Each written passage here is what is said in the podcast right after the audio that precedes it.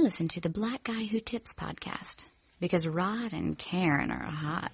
And check it out now. Who is the cat eating out on the town make the whole dotted room turn their head around? Mr. Nigga. Nigga, nigga. He got the speakers in the trunk with the bass on crunk. Who be riding on high rise elevator? Other tenants who be praying, other tenants who be praying they ain't never, they, they ain't the new neighbor, Mr. Nigga. nigga, nigga. They try to play him like a chump cause he got what they want. Hey, welcome to the Black Guy Who Tips podcast. Your host Rod and Karen. Yes, Karen. What's going on, my nigga? Good, my nigga. We are in the house on a Monday, Monday afternoon. Uh, yeah, uh, first time we ever done Walking Dead in 10 weeks. I mean, not Walking Dead. Game of Thrones. Right, it feels kind of weird. Uh, yeah, Yeah. we, we're gonna pick up a new show soon because the summer show's is about to crank up. Mm-hmm. But yeah, and I have to wait till next year to find out shit. I'm not happy. We, I did do some some scouting last night on HBO to see if there was something else I would like to cover, but I'm gonna be honest with you guys. Not everything gets the dim treatment. Mm-mm. Not everything fits into the narrative. No, it doesn't. And uh True Detective, a little too all over the place for me. uh, I rewatched it and I did like understand more, but it was a little too, little too much. Uh, and it's only gonna last like whatever eight weeks or six weeks, whatever that miniseries is. okay. Uh, I liked Ballers a lot. Yeah, I like the first the first episode. That was really really good. It was fun. Yeah, the only thing with Ballers, I think it's a little too short, and I don't think you need to do all that analyzing and shit like we do Right. with Walking Dead and uh, whatnot. And then Karen wouldn't even watch uh, Brink, so Mm-mm. she refused. She said something about too many white people don't look funny. So, you know, blame Karen for that one. Uh, I'm sorry. You can watch that one on your own, son. Yeah, and then all my other shows are already started or they're wrapping up. You know, I'm wrapping up Orphan Black. I think I only have one more episode of that I recorded. Um, uh, Penny Dreadful has been going already for a few weeks, so I know that season doesn't last long. So I think we're just gonna have to wait till the strain. Uh, po- potentially to, to do anything new. Um, so, uh, if Justin watches the strain, then maybe we can do that. He does. Remember? All right. Well, no, I'm, obviously I, I didn't remember. Uh, this is the Black Guy Who Tips. You can find us on iTunes, Stitcher, automatic Just search the Black Guy Who Tips. Will come up. Leave us five star reviews on iTunes and Stitcher. We'll read them on the show. We appreciate everybody that takes the time out to do that. Uh, thanks for all the comments. Everybody seemed to really enjoy my parents being on the show yesterday. Mm-hmm. Already getting comments and feedback and whatnot about that. Uh, and, uh, of course, um, you know, uh, don't forget to go to the blackguywhotips.com and sign up for a premium. People are doing that. Appreciate that. That's what keeps us afloat. So it keeps us in business, keeps us bringing you this high quality ratchetness. Um, and, uh, what else was I gonna say? Um, the official weapon of the show is The taser. an unofficial sport It's bullet ball. a bullet ball extreme um let's just get right into podcast stuff man um i i don't know maybe we should save it for the nerd off but we did go to heroes con yesterday Yes. karen was very excited My Um, first con. now for people that uh because i didn't say anything about it on show or anything but i hurt my foot playing basketball saturday Yeah. so i wanted to go saturday afternoon but i'm kind of glad we didn't go because i hate crowds yeah, Saturday would have been jumping. uh, apparently Stan Lee was out there and they were having the Stan Lee experience, which is like Oh, 250 500 dollars just to go see that old man we- and uh i mean and if you if you have your heart set on meeting him i mean pay the money because he doesn't look like he gonna be around, gonna be around forever, too much longer. So you know, yeah, so- he's probably worth the price of admission. But those people are in there in conjunction with the other people that didn't pay the ticket. So you probably wouldn't have been able to move. It'd probably been jam packed. yeah so i um fell not fell but i was playing basketball and this kid's leg got underneath my leg and i hit my back of my foot like my heel on the ground like full speed. So it really hurt my foot. So i had to limp around uh, con, uh heroes con.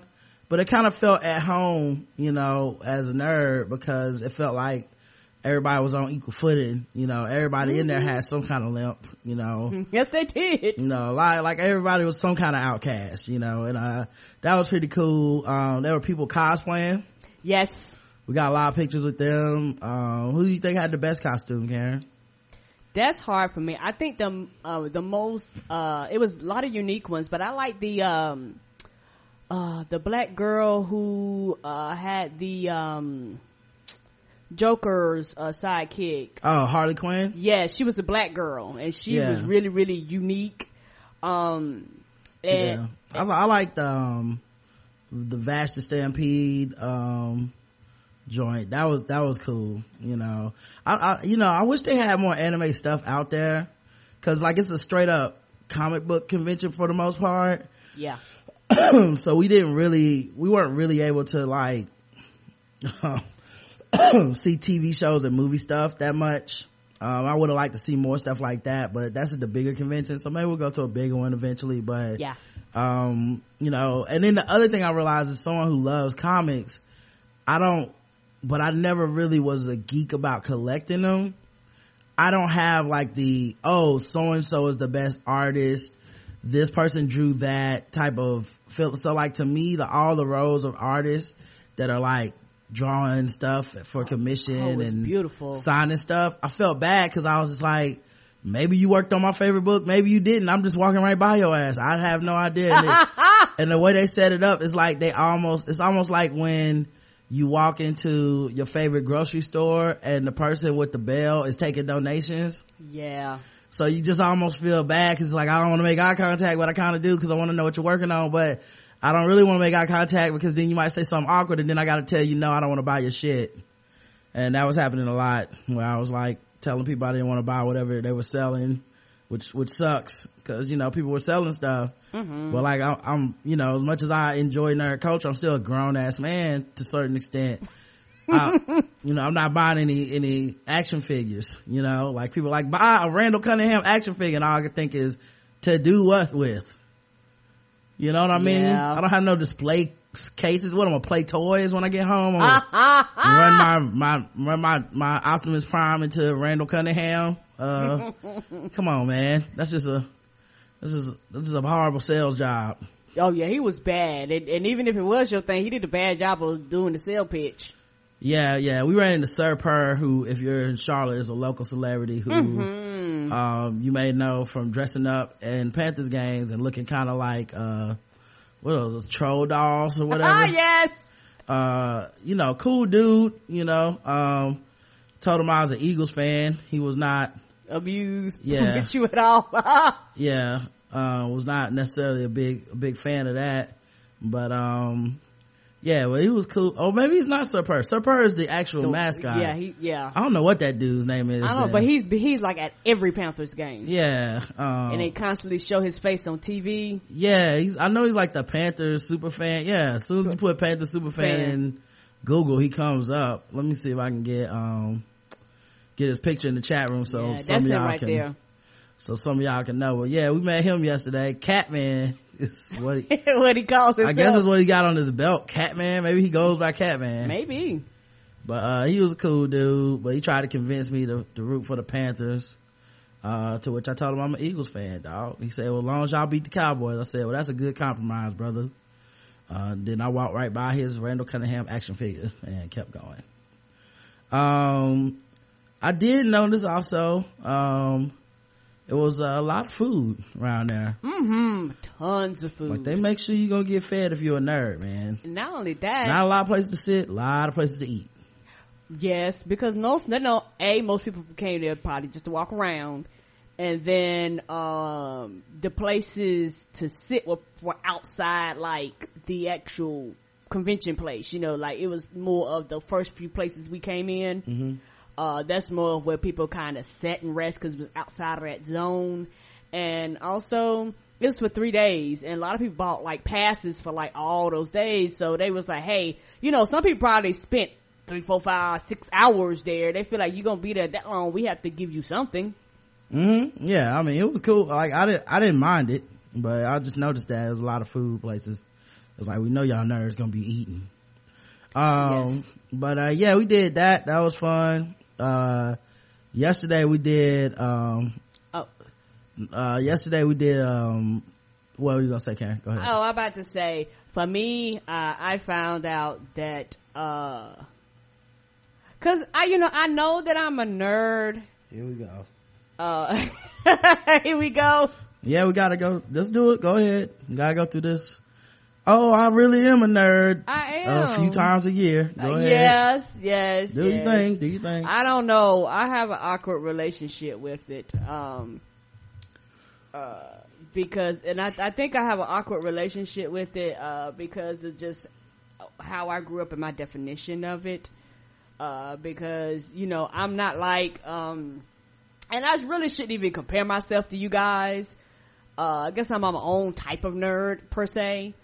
Um, but it's one of those things where I didn't grow up like you and Chris and some of you other guys where you got picked on, IG classes, pocket protectors, that type of thing. Um, but like I said, I have a real love hate relationship with it. Um, and I didn't realize how much of a nerd I was until I got stressed out trying to pick fucking two pair earrings yesterday. mm-hmm. I was stressed. I was so goddamn stressed. I got me some, um, uh, adventure time Adventure Time earrings. And I got some Finn Adventure Time earrings. And he had Adventure Time, he had Bleach, he had Naruto. It was like, I, and there was tons of earrings on display. And it was, they were $15. Then he had the nerve to hit me with the, get two pair, buy a pair free. And I thought, let me just get one pair because I know if I give you this thirty dollars, I'll walk out here with some, with three pairs of earrings and lose my motherfucking mind. I was like, one pair, please.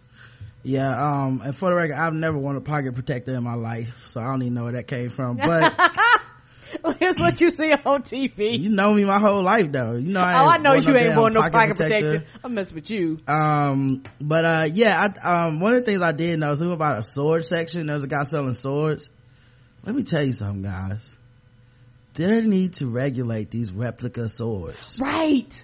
they have to regulate this shit they had the adventure time sword and i picked it up That shit, listen that can kill somebody easily that it's not heavy. it was so it was like it fucking i felt like i was out of final fantasy 7 right. Stacks picking a, up that motherfucking big ass sword They had a Zelda sword. yeah, we took pictures and put it on our Tumblr and, and all this stuff. Karen put them up. So, you know, we took pictures of the Ghostbuster car and, uh, Darth Vader and some stormtroopers and they let me hold a blaster and Karen had a, um, had a lightsaber. I Mhm. also love that, um, just straight up as a nerd, um, I when she was like, what would you like, uh, would you guys like props? And Karen was like, yeah. And she gave her a lightsaber. She was like, you want to be good or bad?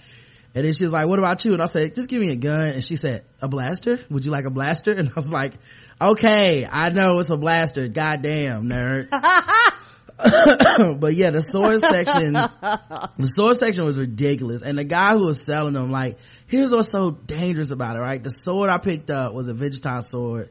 It was $75. And I, when I tell you guys, it was big enough to, It was huge. like it wasn't just big, it was heavy. Like it took some heft to lift it. And I just remember being like, God damn, I thought the shit was gonna be made out of something light where it's Me like too. obviously it's for display only. No, this is for killing guys. it really is. and, and so I lifted it up and the, and it was $75 and I was like, God damn. He was like, yeah, you can, you can handle it if you want to. And I was like, yeah, I'm gonna put this back cause it don't feel too safe. Someone could get hurt. And then he goes, yeah, man, it's, it's 75, but you know, I- I'm willing to let it go for 60, you know, so. And I was like, so you can't even stick to the price. you just trying to get these hot swords on the street? yep. Anybody could die now, I can be in the paper tomorrow. Oh man, kills his wife with an Adventure Time sword. that, you know, that's, that's On their way back home from Heroes Con. yeah, that was embarrassing, man. How are you even gonna get out of there? What's the point of having security in a place where I can walk up and quote unquote try out swords? Right.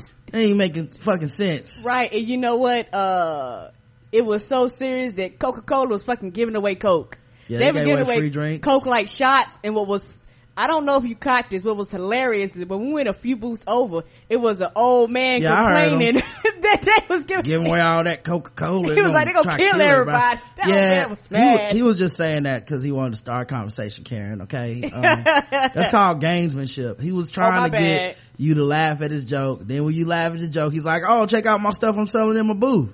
That that was that was the whole thing. It was you know none none of them niggas was slick. Um, was slick. but I, I, the thing for me is that while I do do some nerdy shit and I'm into some geek culture.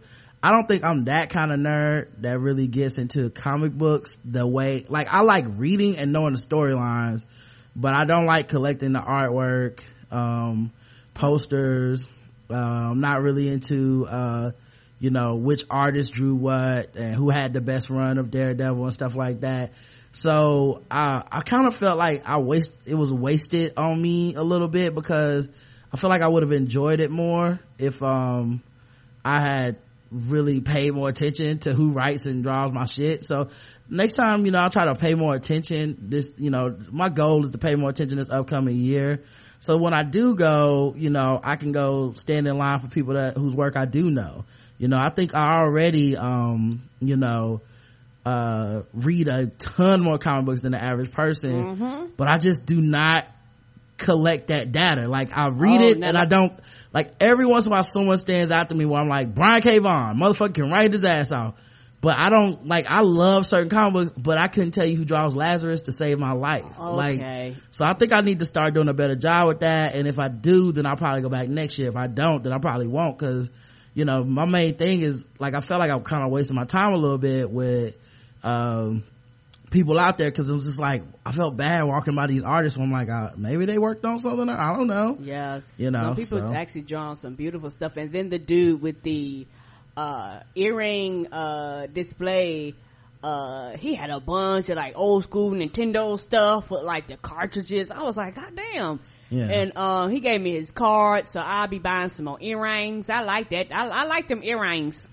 yeah yeah the earring dude was cool uh made me wonder if you can find that stuff that's the other thing. While i'm there i just keep wondering like how much of this shit i'm gonna get home find online later and be like god damn it that wasn't fifty dollars.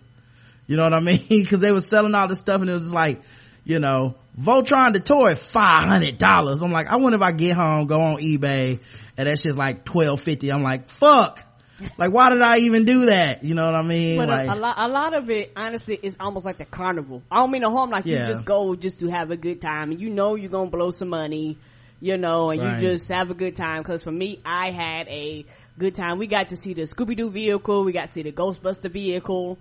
Um, Mm-hmm. and to me, that that oh, that was so much. I got to stand beside um R two D two. Yep, yep. Um, all right, so, uh, yesterday, you know, cause we always working, always grinding on something.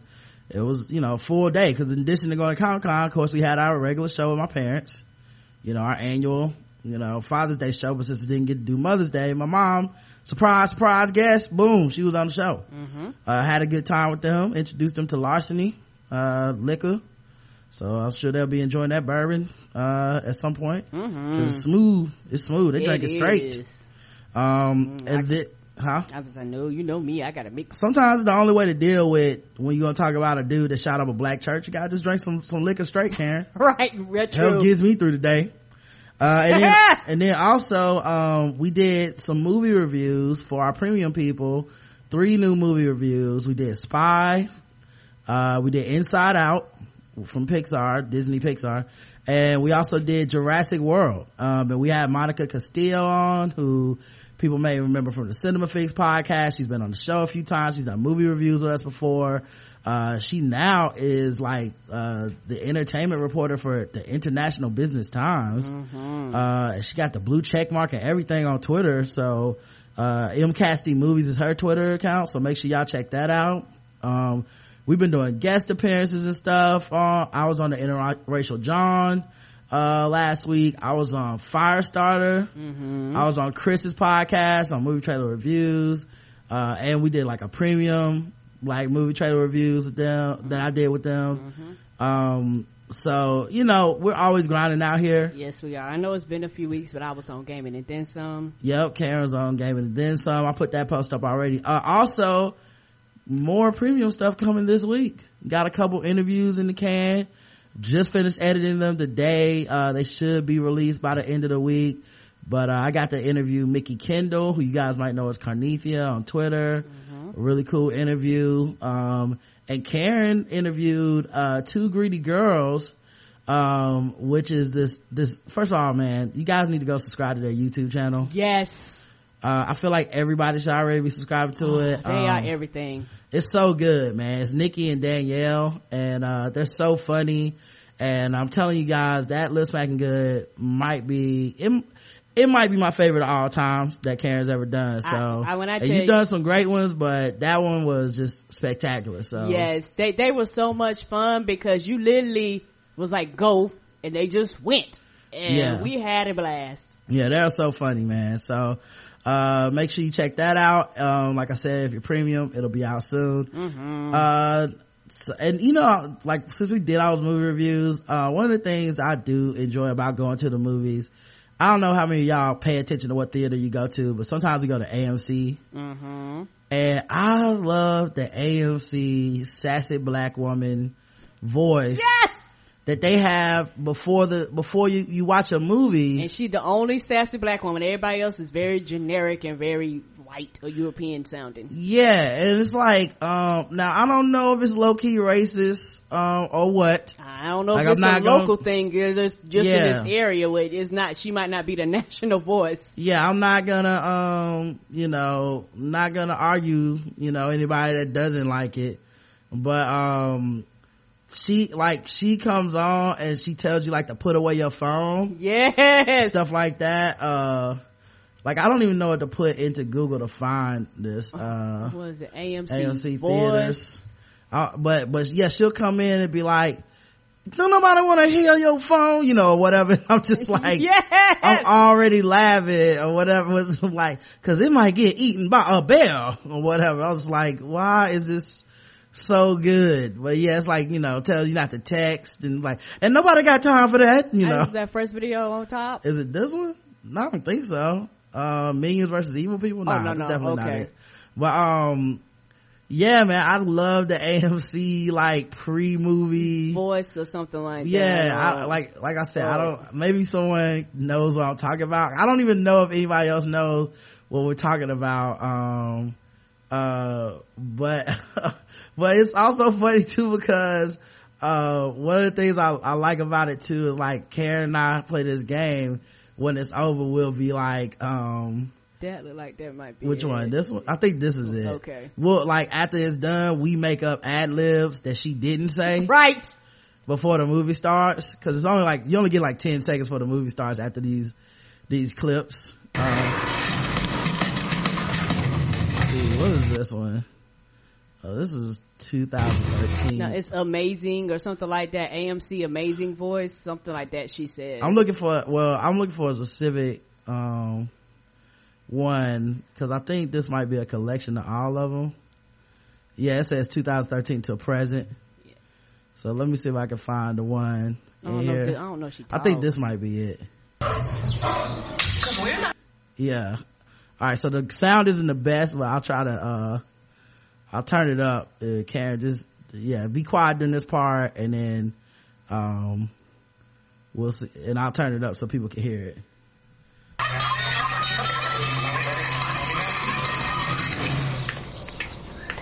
You might think your cell phone is cute, but honey, nobody else does.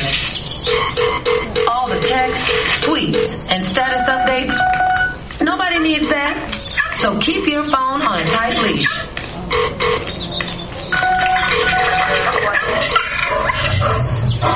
Because we're not responsible if a giant bear eats it. We just aren't. Thanks, everybody. Yeah, I don't know why, but that every, like, as soon as it goes off every time, I'm like, mm-hmm, honey child. Right. That's what And I'm it- trying to tell you, boo boo. so sassy, and it's obvious it's a black woman. So I don't know if that's just local to this area or is she like the national voice of AMC. yeah, I don't know. Yeah, I don't know what the rule is on that. Me like, either, but I'm love supposed- her voice. Like I, like I feel like I'm supposed to be offended that a sassy black woman voice, but, But I don't I'm know. I enjoy it too much, man. I don't, I don't even know if anybody ever even noticed that, but yeah, that, that sassy black woman is good. Um, alright, let's talk about news. We got some odds and ends here. I think we might even still have some, uh, new Rachel Dolezal stuff. Mm. Cause you know, once you go historically, Rachel. hmm no, I'm not, that's not what I was gonna say. I was gonna say, once you go historically black collegiate university, you never go historically back collegiate university. let's catch up on uh on rachel. She's a bi-rachel girl. Yes, she is. bi-rachel bi-rachel uh apparently she got an offer for another porn company. This time vivid entertainment. Mm-hmm. Everybody want that money. well you're moving on up. Because uh first it was dog fart. And i gotta say man dog fart wow they put out a lot of work It ain't always. Mm, very fetishy Oh, a yeah. lot of racial stuff i mean might, maybe it would have been up her alley but i feel like that would be a little too hot for her like it would really expose her for the fraud and sham that she is to go straight to like you know interracial uh you know um glory hole porn Oh yeah. You know what that I Might be a lot. Porn where they talk about breeding you and shit like you know that really edgy racial stuff. You know i don't think she wants to start any porn where the the male porn star does an intro like a rap album. Yes. you know what i mean? Like i don't think she needs to be in anything where wesley pipes is turning to the camera being like it's your boy. You know what i mean? Mm, no, you don't want none of that. by, by the way why is that on, uh, only a black thing all the porn i watched in my life i've never once seen a white dude chilling with the camera before the girl shows up talking into the camera like yo what's up man? It's your boy so and so and i'm here it's, it's your boy dick nasty. And what i'm trying to tell y'all right now is y'all fucking with the best. They we get the no best girls out here all right? We about to get some hoes on this street. Like they never do that but black porn stars like they always gotta have like a fucking 30 minute intro I don't give a fuck about. before like you see titty number one it's gotta be like it's your boy. I get the best entertainment. Johnny depp you. know how we do we not fucking around today b we only get the bestest girls i'm like uh come on man i didn't want to have a personal relationship with you i would like you to just start having sex on screen so we can just pretend that this awkward part where i have to know your name is over Right. but no, we gotta, you know, it's Justice Slayer, Slayer Entertainment, baby, for the 9-5 to the 2000. You're like, come on, man. It's not like, everybody has moved on. Everyone has moved on to this. Like, if white people are about their business, maybe, you know what, maybe black porn stars show up on CP time, so then it's like, they gotta feel 15 minutes until the girl gets there. So Ah, it's like, so. you know, if you watch a lot of porn with black women, maybe all your porn really is just on CP time and you don't know that. Right. So they just start the camera rolling and they just start talking like, yeah, dog, it's me, B Pumper, aka Pumperati, aka Pumpervelli, aka Flying Brian, and we about to get up in these guts. and they they edit the part. They be like, "Is Shaquisha here yet?" Oh, Right. oh, you know that you don't hear that part of it. Right. Welcome to Freaks, Hoes, and Flows, volume 27, new shit. For new mixtapes, dial 704, find out. I'm like, come on, man. anyway so she uh, resigned from her job as america's lar- as leader of america's largest civil rights organization uh, in spokane after international controversy over her race. But she might not be unemployed for too long. She's now been offered the chance to star in her own adult film by vivid entertainment. Vivid founder steven hirsch who looks like a guy who founded a porn company. I mean Oh Lord. that dude has done so many like reality shows and stuff. I think he was even the guy who remember that uh love and hip hop when mimi and uh nikko go into an office and a guy signs a contract oh, with them? that dude. that dude. He's in oh yeah. my. yeah he's in everything. So uh he told in touch magazine the company is keen to secure Dolezal's talent he would be very we would be very interested in distributing a new sex tape starring rachel if she was on board with the project. Um we can arrange for her to have to have her pick a top african the top african american male adult stars and collaborate with her on the content. The top african american stars though really. So it's like we know you don't go. We know you won't go white okay?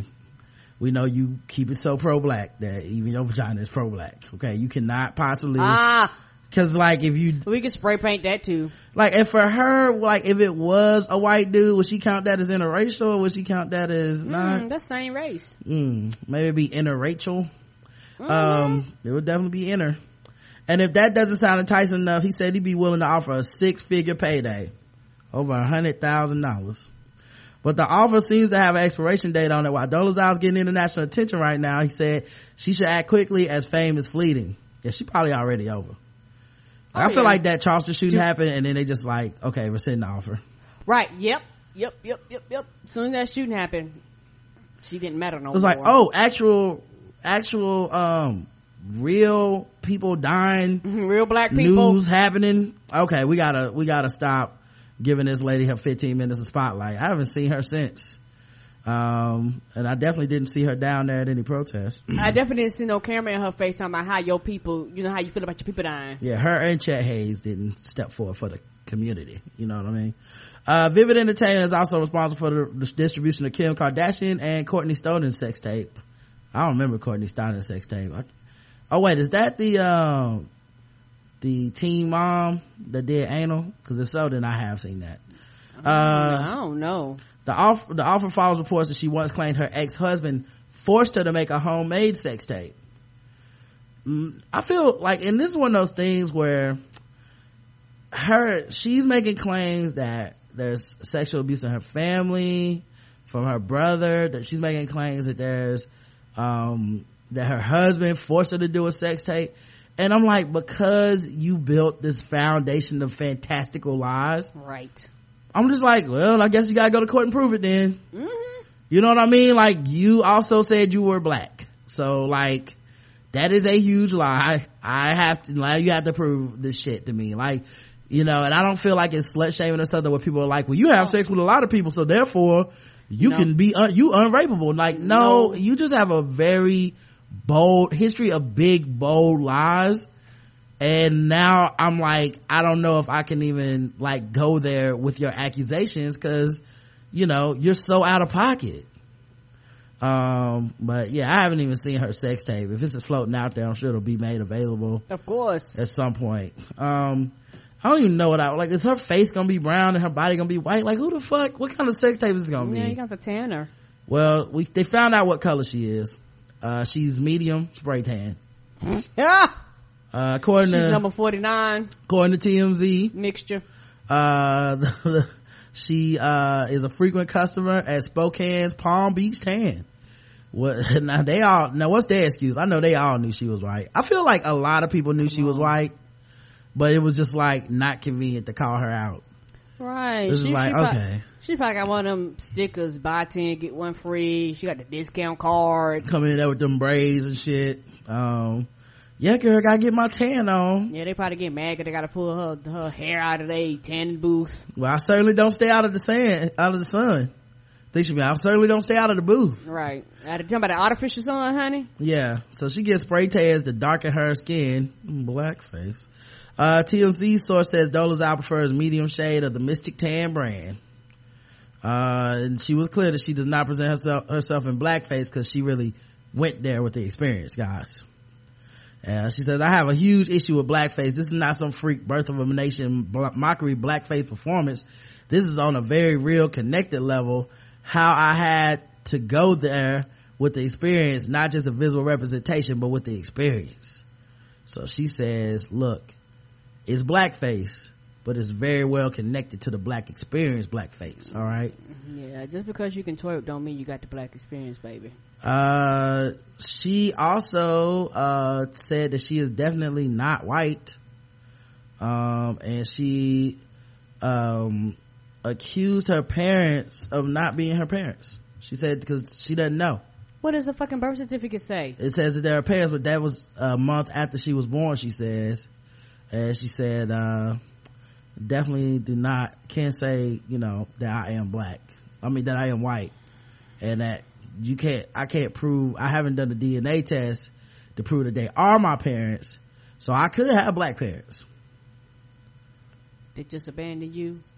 Mm-hmm. Mm-hmm. Okay.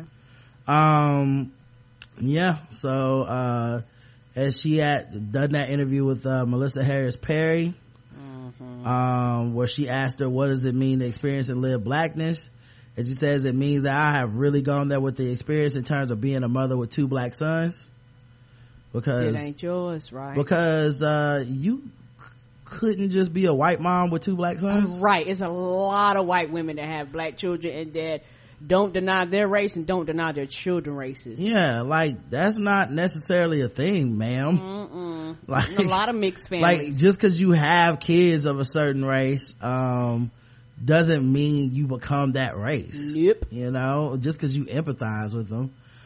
Um, yeah. So she said, from a very young age, I felt a spiritual, visceral, instinctual connection with Black is beautiful, just the Black experience, and wanting to celebrate that."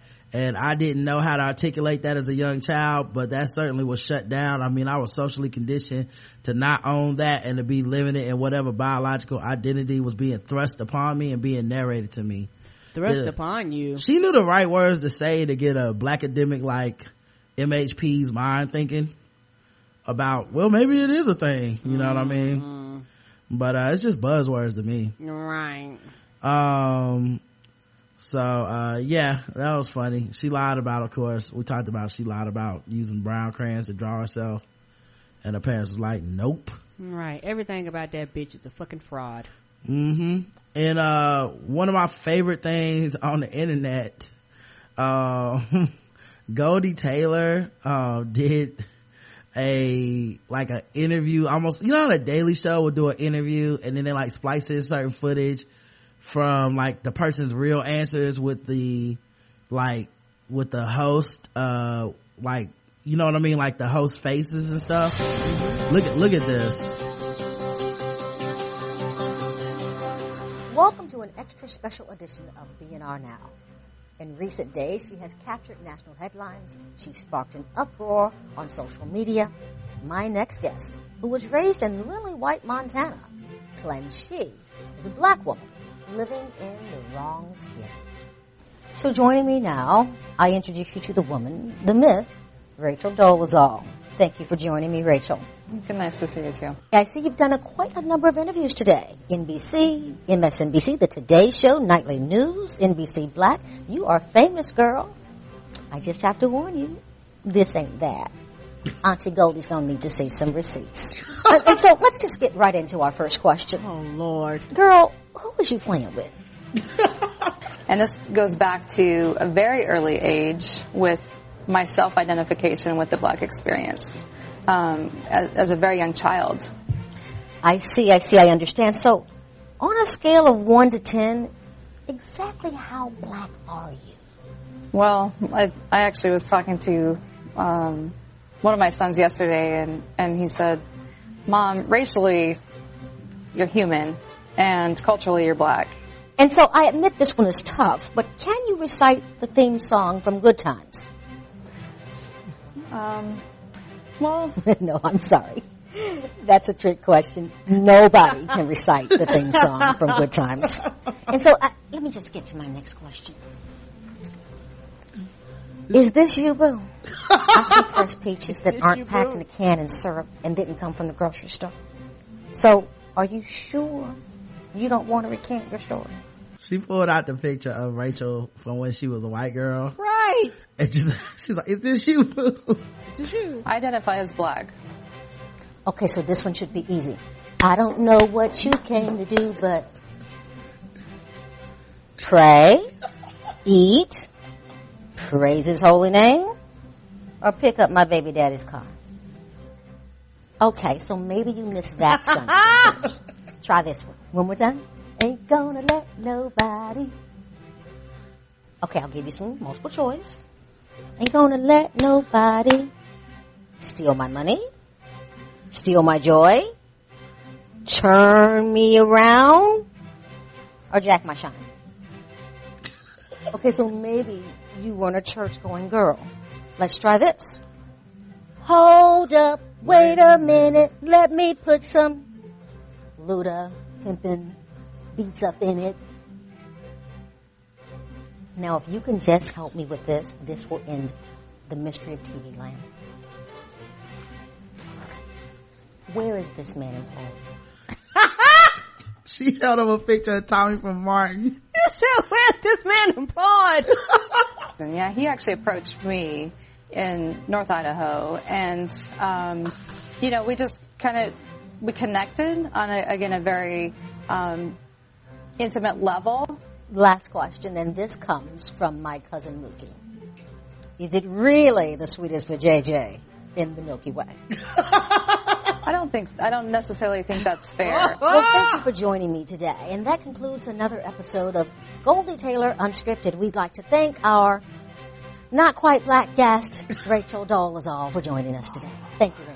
Like Dollar. Oh my god. I thought that was like the fucking funniest thing ever, uh, when I saw it the other day. And, Where did this um, man work?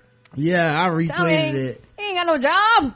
Yeah, I retweeted it and I was like, oh my god, this is, uh, amazing. Like I, like I was like, I'm dead. I like, it was so funny. I hit up Goldie Taylor on Twitter like, I am dead. And, uh, she was like, that's high praise coming from you. And I was like, Goldie Taylor knows who I am. right. You you're like more famous than you think you are. What in the world is the world coming to? You know what, baby? I, you know what I think about you? I think that because you're so ratchet, you're like people's, I guess, secret ratchetness where they might not always come out and tell you, but a lot of people like got you in their timeline and shit. They might not retweet you. They might just favorite it and star your shit. Maybe, man. Well, she, you know, she started following me on Twitter, man. So we go together now. Um, so that was cool. I've been following her for a while, but oh my God, I laughed so hard when I saw that. I was like, what? Oh, uh, it, it reminded me of like the dating show, but, That was good. um, did you know Rachel Dolezal wanted to boycott Exodus for casting white actors as Africans? Woo. I feel like she went so hard because she was like, I don't want anyone to blow my cover. Right. It was like someone might walk up in here and fuck around and be like, uh, wait a minute. I'm white. You're white. I can, my white sense is tingling. Right. You know? Let me see if I can, date and let me see if I can find, cause it's I in this smell the swab in your hair, woman. Yeah, it's in this interview she did. that um, there's so much She, maybe right Interested in here. the media one. I mean, you have All right, here we go.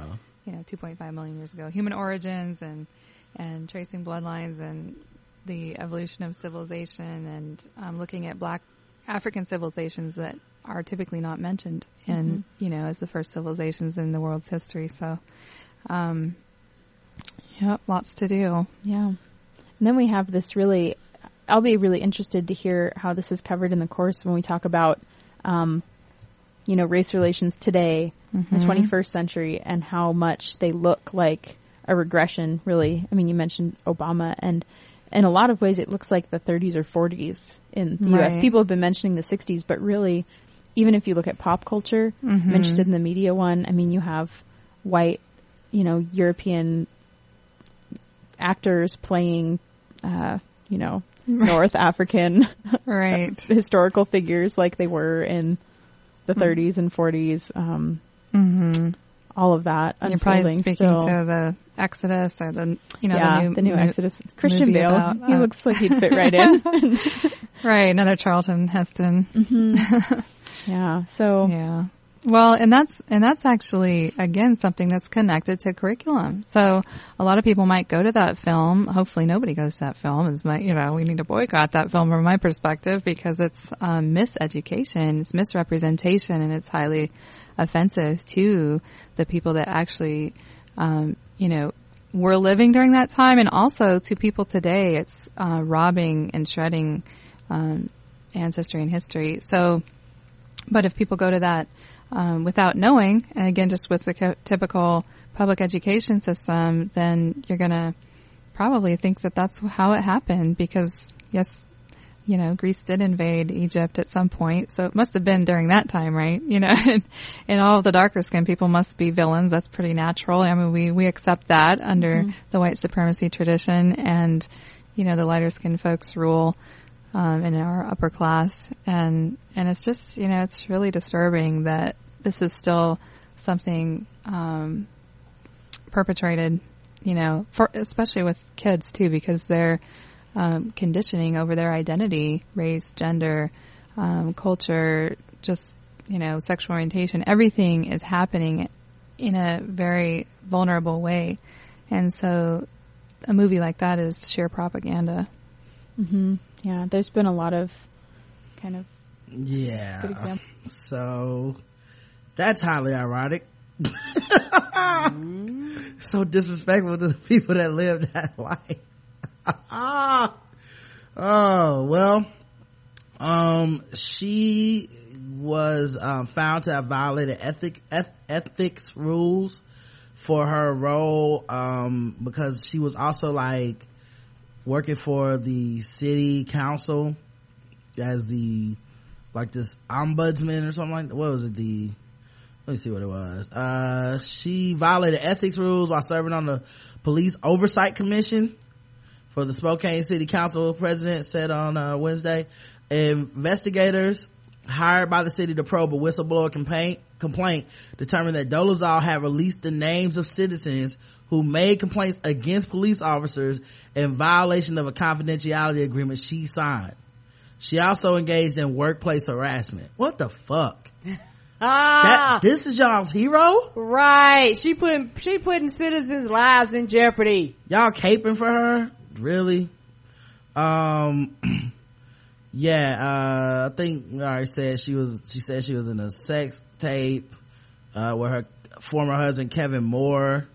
Uh, she says forced her to participate in sex acts. Um, so, um, so we'll see. I'm surprised she hadn't sued him. She sued Howard. Ain't that the truth? Um, maybe she like, that's when I was white. Can't be doing that to a white woman. We had rights. Uh, Rachel Dolezal says Caitlyn Jenner's story resonated with her and reveals her own bisexuality. She just want to be, she just want to be some of everything, dog. She just want, she just want some of that sympathy, man. Right, and now you're gonna have another group of people going, "Bitch, what are you talking about? Yeah. I'm really bisexual."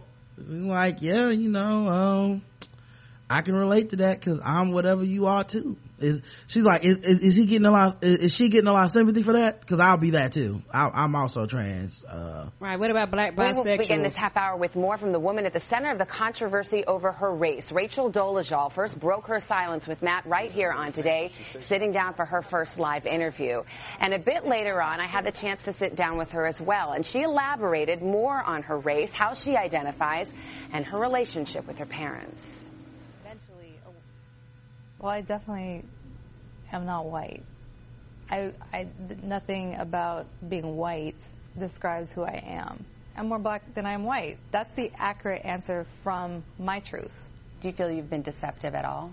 I really feel like there have been moments of some level of creative nonfiction where what? You mean so you've been lying? Right. I need to learn how to talk like this. Maybe that's the secret. I can get people to cape for me if I just. So, uh, are you trying to say that uh, you've been you've been cheating on me? Uh, I'm saying there has been some uh, monogamy, uh, some monogamy uh, pauses no. in the relationship, Mm-mm. and that uh, you know maybe like, maybe gonna- there was some creative uh, polygamy going on without your knowledge. Like just in that white man's voice, you ain't gonna last long. hmm I have um, kind of had to explain or justify some of the timeline and logistics of my life in a way that made sense to others. You just said, I'm not white. I know I'm not white. Right. In 2002, you filed a lawsuit against Howard University alleging discrimination on the basis of you being white in a predominantly black university. Hmm. How do you explain those two things? Right.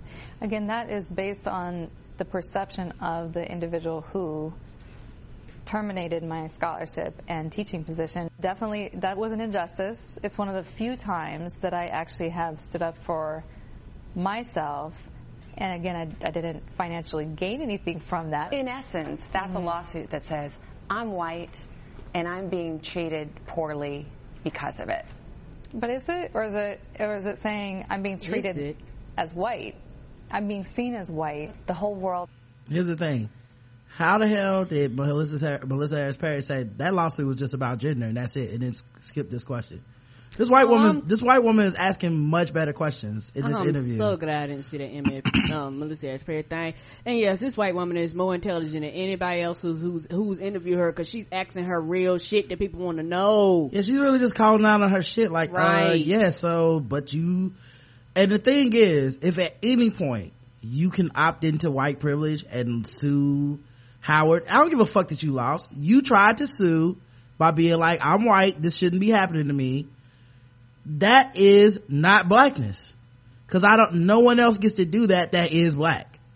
Like, I, I'm gonna be white for a little bit, uh, and then, uh, you know, if this doesn't work out, I'll roll back to blackness. has now seen pictures of you as a little girl, as a young woman. You look very different than you look right now. Right. Have you changed your physical appearance? Um, yeah, well, definitely. I've experimented with my hair since living in Mississippi, really. Have you changed your skin color? I have not taken any melanin shots. I haven't had surgeries or anything like that. Certainly, I'll, you know, maybe like some days, if, you know, I might, if I have spray on, you know, like bronzer or whatever to get glow. Rachel's Spray on bronzers and glow, blackface. identity was revealed worldwide by her parents, who she claims have been unsupportive and even abusive toward her and her siblings. They have denied any physical abuse. And I know you've claimed that, among other things, they punished you and your siblings with whips, whips that you compared to those used during the time of slavery. Is that what happened? Baboon whips in South Africa were used, um, and in fact, By your parents? yes, and there are scars on the bodies of at least two, if not three or four. I don't know. I don't know about the other two of the siblings. But just to be clear, because I, I read a prior interview, you're not alleging that you were physically abused in South Africa. No, I no, no, And you've never been to South Africa. no.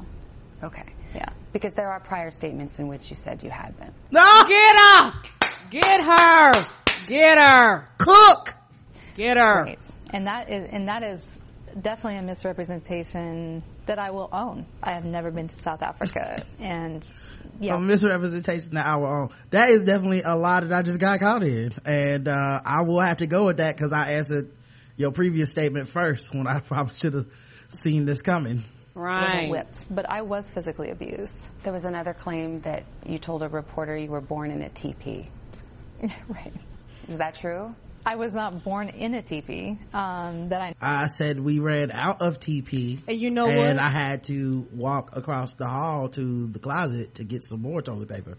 It would, you know what? It wouldn't surprise me if this white woman was like, "I'm a white woman. I am offended." Mm-hmm. Like she, she, she, she tired of the bullshit. I just like that she just was like, you're full of shit. Mm-hmm. Like that's the thing that I kept saying because people were like, well, it's so hard to get an exclusive interview. I mean, what, once you get one, you know, you have to, I was like, no, because you know what an interview is also an opportunity for, for you to have integrity. So while you don't have to be belligerent, I don't feel like this woman's being belligerent. She's not- She's not not, calling her out her name. She's never called her her a straight voice. up liar or anything.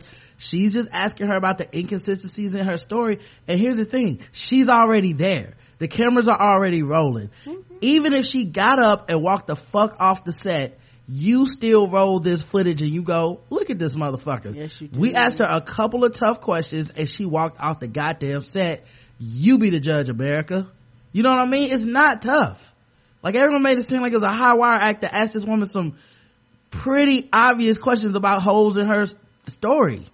Know of. I actually don't know where I was born. A lot of people have made comparisons to the transgender community and how you can feel one way inside and your physical body may not match that. Right. Do you consider this to be something like that? I hadn't necessarily thought of it like that, but just yesterday I finally had a chance to read Caitlyn Jenner's um, piece, you know, in in the magazine, and really just um, and I cried. I cried because I resonated with some of the themes of isolation, of being misunderstood, to not know if you have a conversation with somebody, will that relationship then end because they have seen you as one way? And I've even in um, dating relationships. One of the things, you know, and I'm bisexual, and so you know, I've dated men and women, and I will intentionally ask, like, so do you do you just date light skinned women? Do you, are you into, you know, what's your spectrum? Do you feel like a little bit un- She was like, bitch, I'm not amused by your tears. Right. She's like, maybe that's the key is maybe other white women are immune to white women tears. Right. She know. was like, I don't care nothing about your tears, honey. Don't mess up your bronzer. prestige by all this? No, for sure. Yeah, definitely. We should add Dolezal's parents deny all of Rachel's abuse claims. And by the way, her 2002 lawsuit against Howard University was dismissed by an appellate court.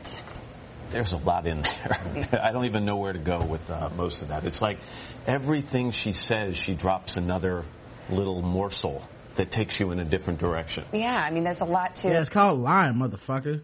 Anyway, uh, Mm-hmm. it's like everything she says cannot be confirmed because it's made up. Um, she was like, I got the same white woman powers. Mm-mm, I'm immune. all right. That's not my so- kryptonite. Answer the question. there is more Charleston news as well. You know, can't stop, won't stop. Um, Regal Cinemas had to fire a woman at Highly DeBona Mm-hmm. after she blamed minorities for the Charleston shooting.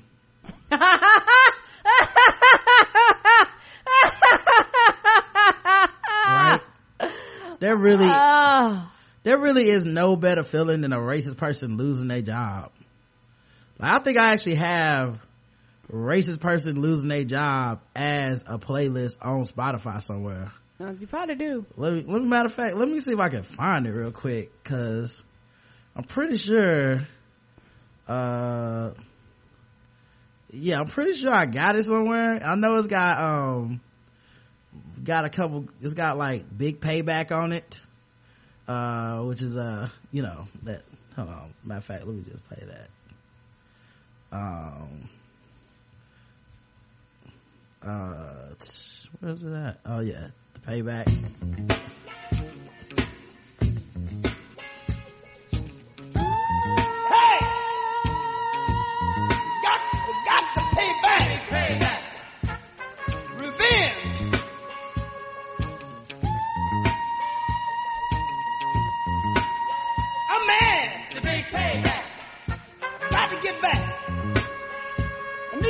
Get back. Yeah, yeah. I got racist losing his job. Racist getting fired. That's my playlist on Racist Spotify. get fired. mm-hmm. Got cool in the game, celebration.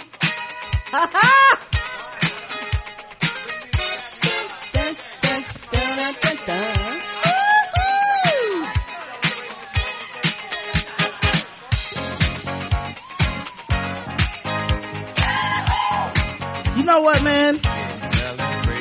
Being petty is underrated. I'm trying to tell you guys. You gotta try it. If you've never been petty, go ahead and step up. Forgiveness is overrated. Uh, who else you got on your list? On, uh, on, I got Lauryn Hill, Lost Ones. Cause you just lost that job. Yeah.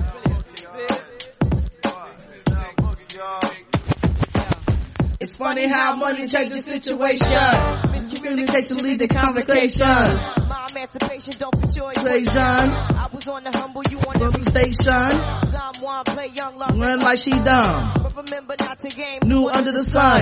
Everything you did has already been done. I know all the tricks from Green son. So yeah, I got, uh, Take This Job and Shove It by Johnny Paycheck. I got, I got, uh, Why Don't You Get a Job by The Offspring. Oh, let me hear that one. I ain't never heard that one. Um, alright. Offspring is a rock group. friend's got a girlfriend and he hates that bitch. He tells me every day. He says, man, I really gotta lose my chick in the worst Kind of way.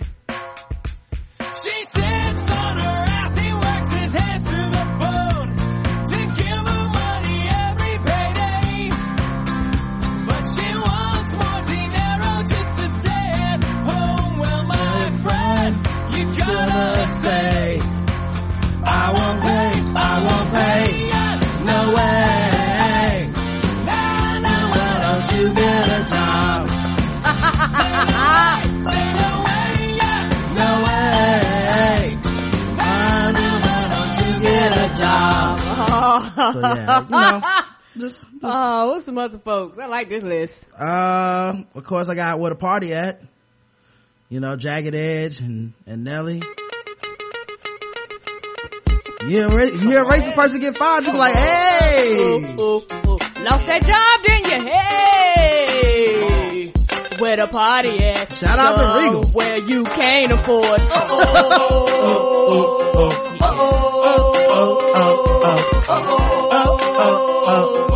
and you can't cover that charge. Tripping when you see us in the club, just showing little love, represent your side like these round here. If you slip, you put your hand on. So yeah, I got that on there. Of course, happy. Cause I do be happy when I hear you lost your job. It might sound cool what I'm about to say. Sometimes you can't really take away. I am the moon that. With the air, like I don't care, way. Because I'm happy because I'm happy. Come along if you feel like happiness is the truth. You done lost that job. hey! Alright, alright. Um, so anyway, she was on Twitter. Uh, apparently she's a Twitter troll. She went on a dis- uh, disgusting rant in the wake of Charleston, South Carolina terrorist attack. Love people like this. Um, she said, white girls make it hard for minorities. You wonder why this continues. Statements like those. Don't complain about being a minority and say whites are a problem when your ancestors choose to come here, chose to come here knowing they would be a minority. Oh, and they said she lost her job on her day out. What is this, Friday? Mm-hmm. Well, she, still in boxes? Half of minorities might as well have you should feel bad for being white tattooed on their foreheads. Caps lock, if you are a minority and don't like it, go back to what freedom is. And then she put her own name, Holly DeBona. then she tried to back, back pet out, she sparked uh, uh, outrage. My job has nothing to do with my Twitter because people start being like, uh, wait, is this your picture working at Regal? She had her fucking work outfit on in the picture. Wow. She says, I work at Hooters too if you want to at them. They probably did. So Twitter found out and they said, uh, picture, found a picture of her, said jamming out in the box office. and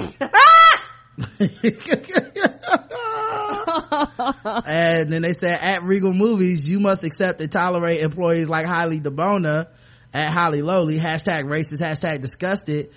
Pic, they put a picture. Um, and she works in the Las Vegas area according to her Twitter detectives. Holly DeVo- DeBona, Las Vegas, Nevada, Regal Entertainment Group. Gotcha, bitch. That was Lee Bebe. Black Twitter CSI be on it. At Hooters, at Holly Lowly, Holly DeBona claims to work for you guys. Are these the employees you hire? Right, because, you know, black people actually go to these establishments, dog. Mm-hmm. She tried, she deleted the picture by now. Right. At work. But it was too late, nigga. Right, you can't be saying shit like that and, and, and we openly can go to these places. Come on, dog. Mm-hmm. Twitter CSI was already on the case, dog. You tried to, try to pull it back at the last second. Uh, she says, uh, Matt, oh, oh, Matt, oh, oh, oh, Matt one says, at Regal Movies, at Hooters, y'all really need to fire Holly DeBona spouting extremely offensive and racist things all over. Seems proud of it. Are you? And an update, Regal Cinemas replied, thank you everyone for bringing our, an unfortunate situation to our attention. We do not support or condone this behavior in any way, shape, or form. Um, so, you know, once you get that official tweet from the, from the actual brand on the timeline, you know what I mean? Like, Oh. I know her heart jumped in her chest. Mm-hmm. You know, I know she was like, uh oh, that's my job.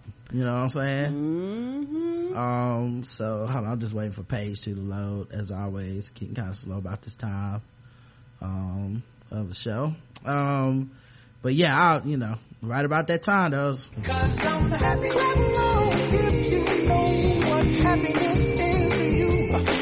I'm happy clap along if you feel like that's what you wanna do.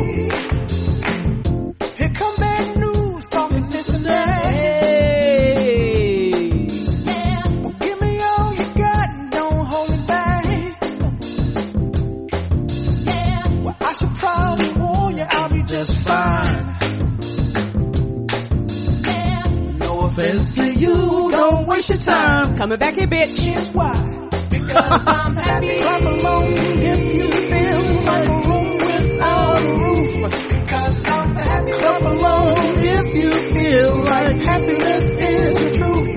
Because I'm happy. Clap along if you know what happiness is to you.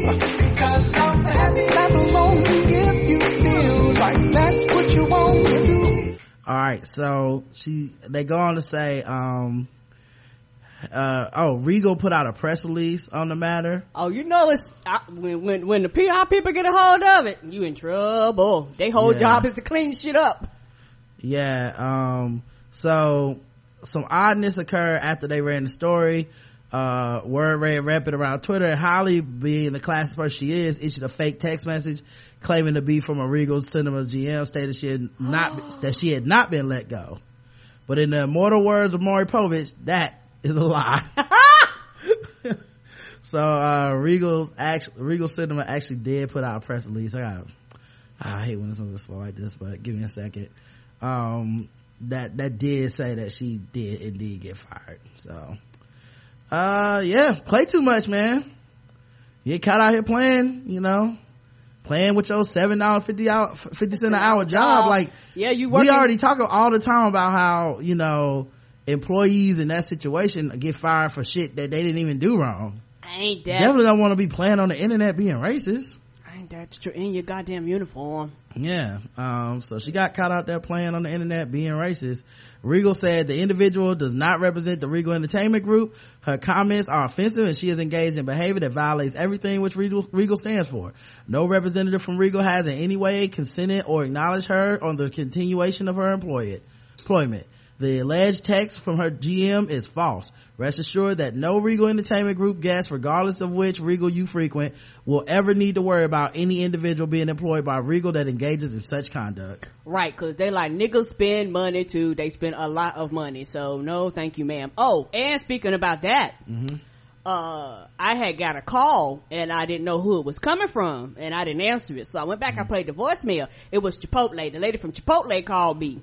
Now, who, now was it the lady that, w- that we saw harass that No, person? no, no. Their representative from Okay. Chipotle gave me a telephone call and was like, "Can you call us back and let us know more information?" So I called her back and I'm well, I happily let her know what happened. Mm.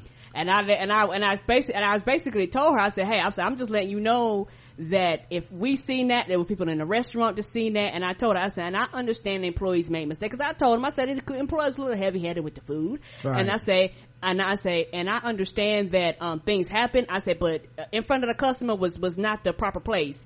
And um, she asked me her name and stuff. I said, I, I told her I didn't remember her name, but but I bet my bottom dollar. I see that bitch again. I'm right. I'm gonna remember her name and I'm gonna call her back and give that woman her particular name because it is not a game. Yeah, I mean, that's the thing. There's also, in addition to just being a good company, cause you don't want shit like this happening in front of your Uh, customers. Nope. And I've been that employee, so Right. no sir. So, so just in addition to being a good company, it's also good PR to be like, we got this motherfucker up out of here. Yep. You know, when someone does something, it spreads virally and is making your company look bad on Twitter, bye. Right, right. And, and when I talked to the lady, she says, well, I thank you for calling me and letting me know. She says, I'm going to be sure that we have a meeting with everybody on our teams to let them know that we will not tolerate this. And I will be sure to get this to the Charlotte, uh, Charlotte areas to let them know that this is not appropriate behavior. I said, thank you very much. She didn't have to give me none. I said, thank you very much, ma'am, for hearing me out and, uh, listening to, uh, my concerns as a customer. Yep. Um, so that was, you know, good. Got her up out of here. Um, of course there's more serious news or whatever. Um, let's see. Um, wait, hold on. Why did the tag change? Go back to Charleston. There we go. Um, all right. Um, Birther lawyer justifies Charleston shooter. Said Obama made racists believe blacks have quote unquote taken over the country. Conservative act, a conservative activist blames President Barack Obama, who he believes is ineligible to sit in the Oval Office for the shooting deaths of nine black worshippers by a white supremacist in South Carolina church. Here's the thing, and I pointed this out yesterday, and I will continue to point it out. Sounds like some shit that could have been in that manifesto to me.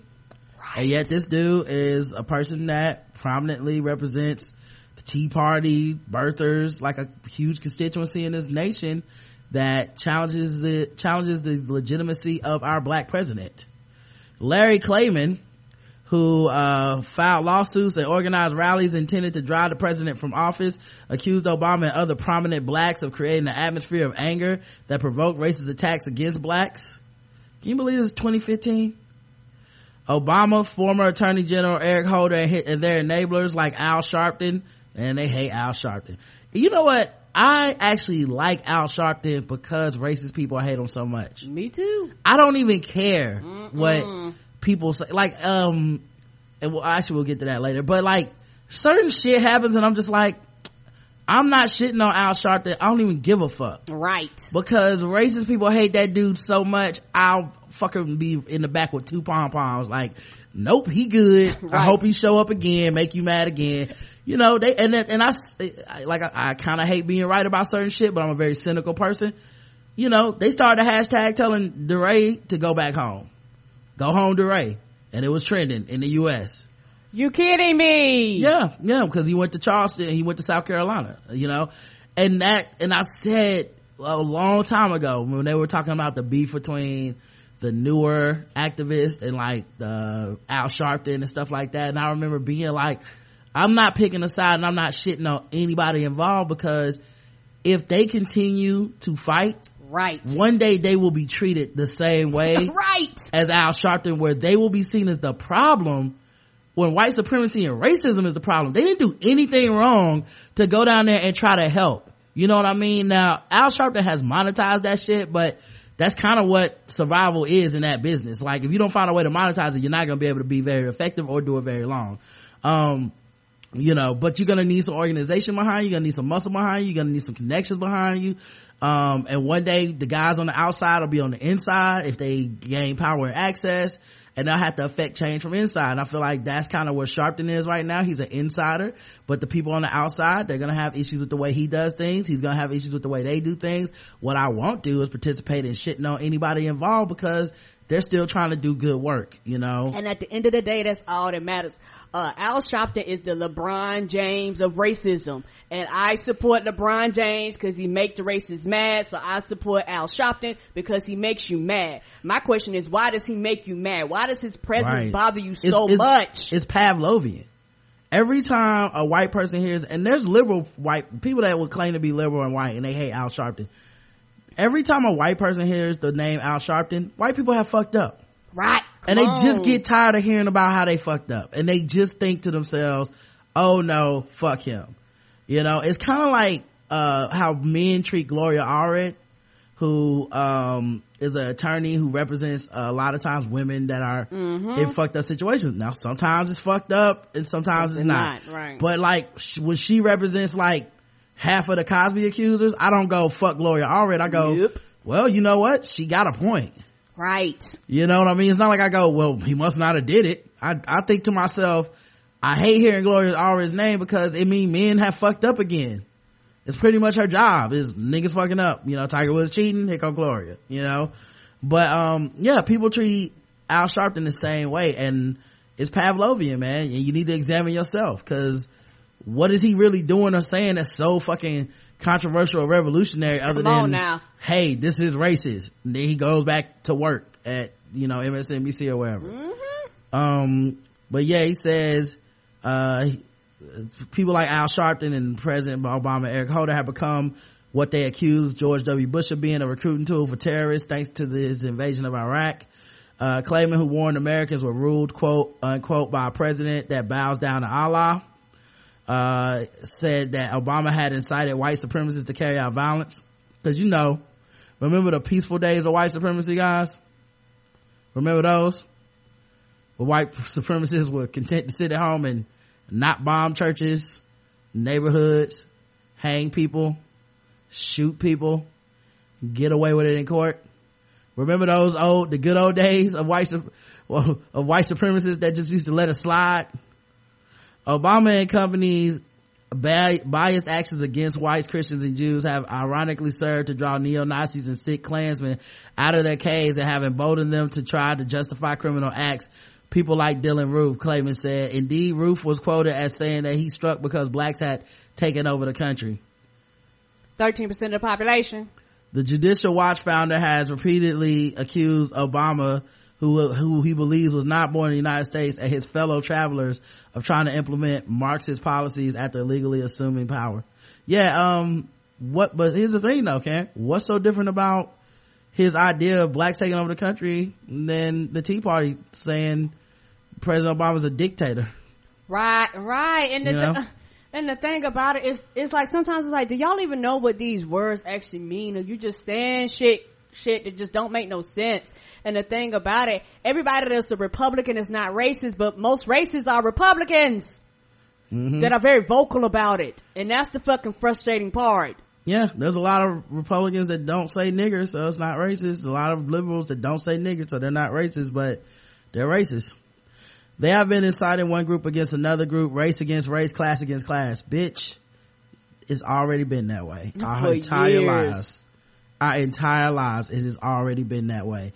Just cause you can retreat the white privilege and not have to worry about it does not mean it's not happening. Ain't that the truth? you know? Um he justified the charleston terror suspect's actions even as he dismissed the 21 year old as a racist. As racists like dylann roof uh, watch on the news two police officers being executed by a black man in retaliation for the events in ferguson and rioting by blacks. What effect do we expect on society when those who burn down their own neighborhoods are not arrested what signal does that send to the sick unbalanced minds of people like dylann roof first of all those people did get arrested Second of all, what started that? right. Why do we keep skipping over the execution of black people in the streets that aren't doing anything that no, they don't deserve a public execution, an immediate mm-hmm. death sentence. But we skip right over that, right? Cause black people aren't supposed to have any anger. We're not supposed to ever feel retaliation. We're not ever supposed to mm-hmm. feel upset. We're supposed to Oh, be no. superhuman in our capacity to forgive. Right. You know, this is why I, you know, like I said, I don't advocate that someone riot, but sometimes you gotta riot. Ain't that the truth? You know, and I'll never take that shit back because, Mm-mm. because I expect people to be human. You Right. know, there's no level of behavior that we can have that will stop this shit. You know, sometimes the only thing that we do have left, the only tool you do have left is to destroy some shit so people will go, whoa, whoa, whoa, we need to treat them with respect. This country was founded on destruction. This country was founded on violence. And sometimes that's what you have to perpetrate in order to be understood, apparently. Right. You know, it's fucking sad, but even, you know, even the, the, the positive things that come out of this country are from violence. You know, the mm-hmm. civil rights movement is a violent movement. Not because Martin Luther King was beating anybody up, but because people were watching them get beat the fuck up by police. The violence was from the state. You know, like I don't, like, Yeah, these people. if you don't have the stomach for it, then, you know, shut the fuck up and change the channel. Um, anyway. Uh, South Carolina governor said it's time to move the Confederate flag. What down street and around the corner? Governor Nikki Haley addressed the full church during the prayer vigil at, at Morris Brown AME Ch- uh, church for the victims. Yeah, here's the thing. Um, uh, nine people died for that. Once again, violence is what got this done. Right. And, and it's not like it's moving, it's just her announcing that it's time. Which means it still gotta go to a vote, which means it probably won't happen. Right. Because by the time you have a vote, the, first of all, people aren't that empathetic right now as is, okay? Just tell you straight up. Just from the coverage of this, you can tell people aren't empathetic. And they, don't, care. Um, second of all, by the time this shit takes place, everybody will have moved on. On. It's kind of like when you try to pass gun legislation, even after San, in the wake of Sandy Hook, if you try to pass anything, within a month or two, it's gone. The momentum is done. No one will be as upset six months from now or however long it takes to put this to a vote as they are in the moment. And in the moment, it still, in my opinion, still might not pass because I feel like there's a silence that is very, like, I'm from the South. We, we are 10 minutes from South Carolina, y'all. We know South Carolinians. We know the how they feel about this fucking flag. While people are burning the flag and making a statement, trust me, in their heart of hearts, the white people that covet that flag are just as rebellious, uh, in the opposite way. they are just like it is furthering their resolve to hold on to, To that the fucking flag. flag. It's amazing to see. There's no level of shame that they will ever have about it. There's no level of uh, common sense decency and humanity they will ever have over that flag. Right. They are just bigoted and in denial about it. You know they can't even admit what the flag represents out loud but that's what it represents Right. It, to me, that flag represents niggas stay in your place and don't forget we are always here. We want you to continue to stay in fear. We want you to continue to run. We want you to continue to hide. We want you to know there's no place safe for you. We on the internet. Anywhere you can go, we are I'm there. like from the white mentality i'll tell you what it means it does like i don't think it's even for some people it does mean exactly what you said. Mm-hmm. for the vast majority of these people about this flag you know what it really means? And this is the scariest part to me. You won't tell me what to do. Correct. that's all that's all it means. It's like the people that get upset about the when you say hey they should change the name of the redskins to something pc or more acceptable because this is a racist name. People have no real reason why you can't just change the name of a fucking fictional football team. Right. You could easily do that except you're not gonna tell me what to do which is so dangerous in this country.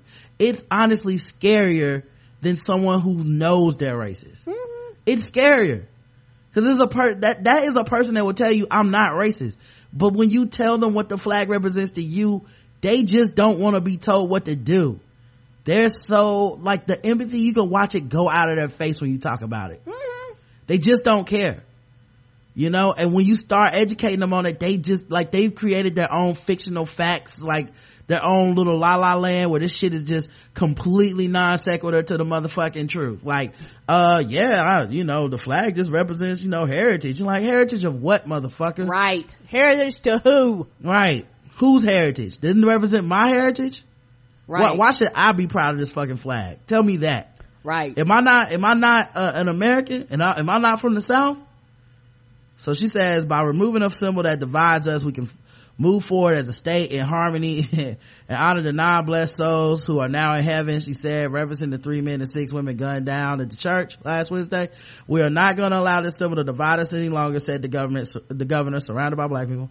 Um uh she says uh, the flag remains a symbol of respect and integrity to some while reminding others of brutally brutally oppressive of a brutally oppressive past so even in her statement she still was kind of hedging her bets right Right. And uh, she, like you said, she knows that this shit is not gonna pass. So all this is just uh, coming up front and putting on something fake. And, I, and and my mama told me this story, and I never uh, really understood it until I got older.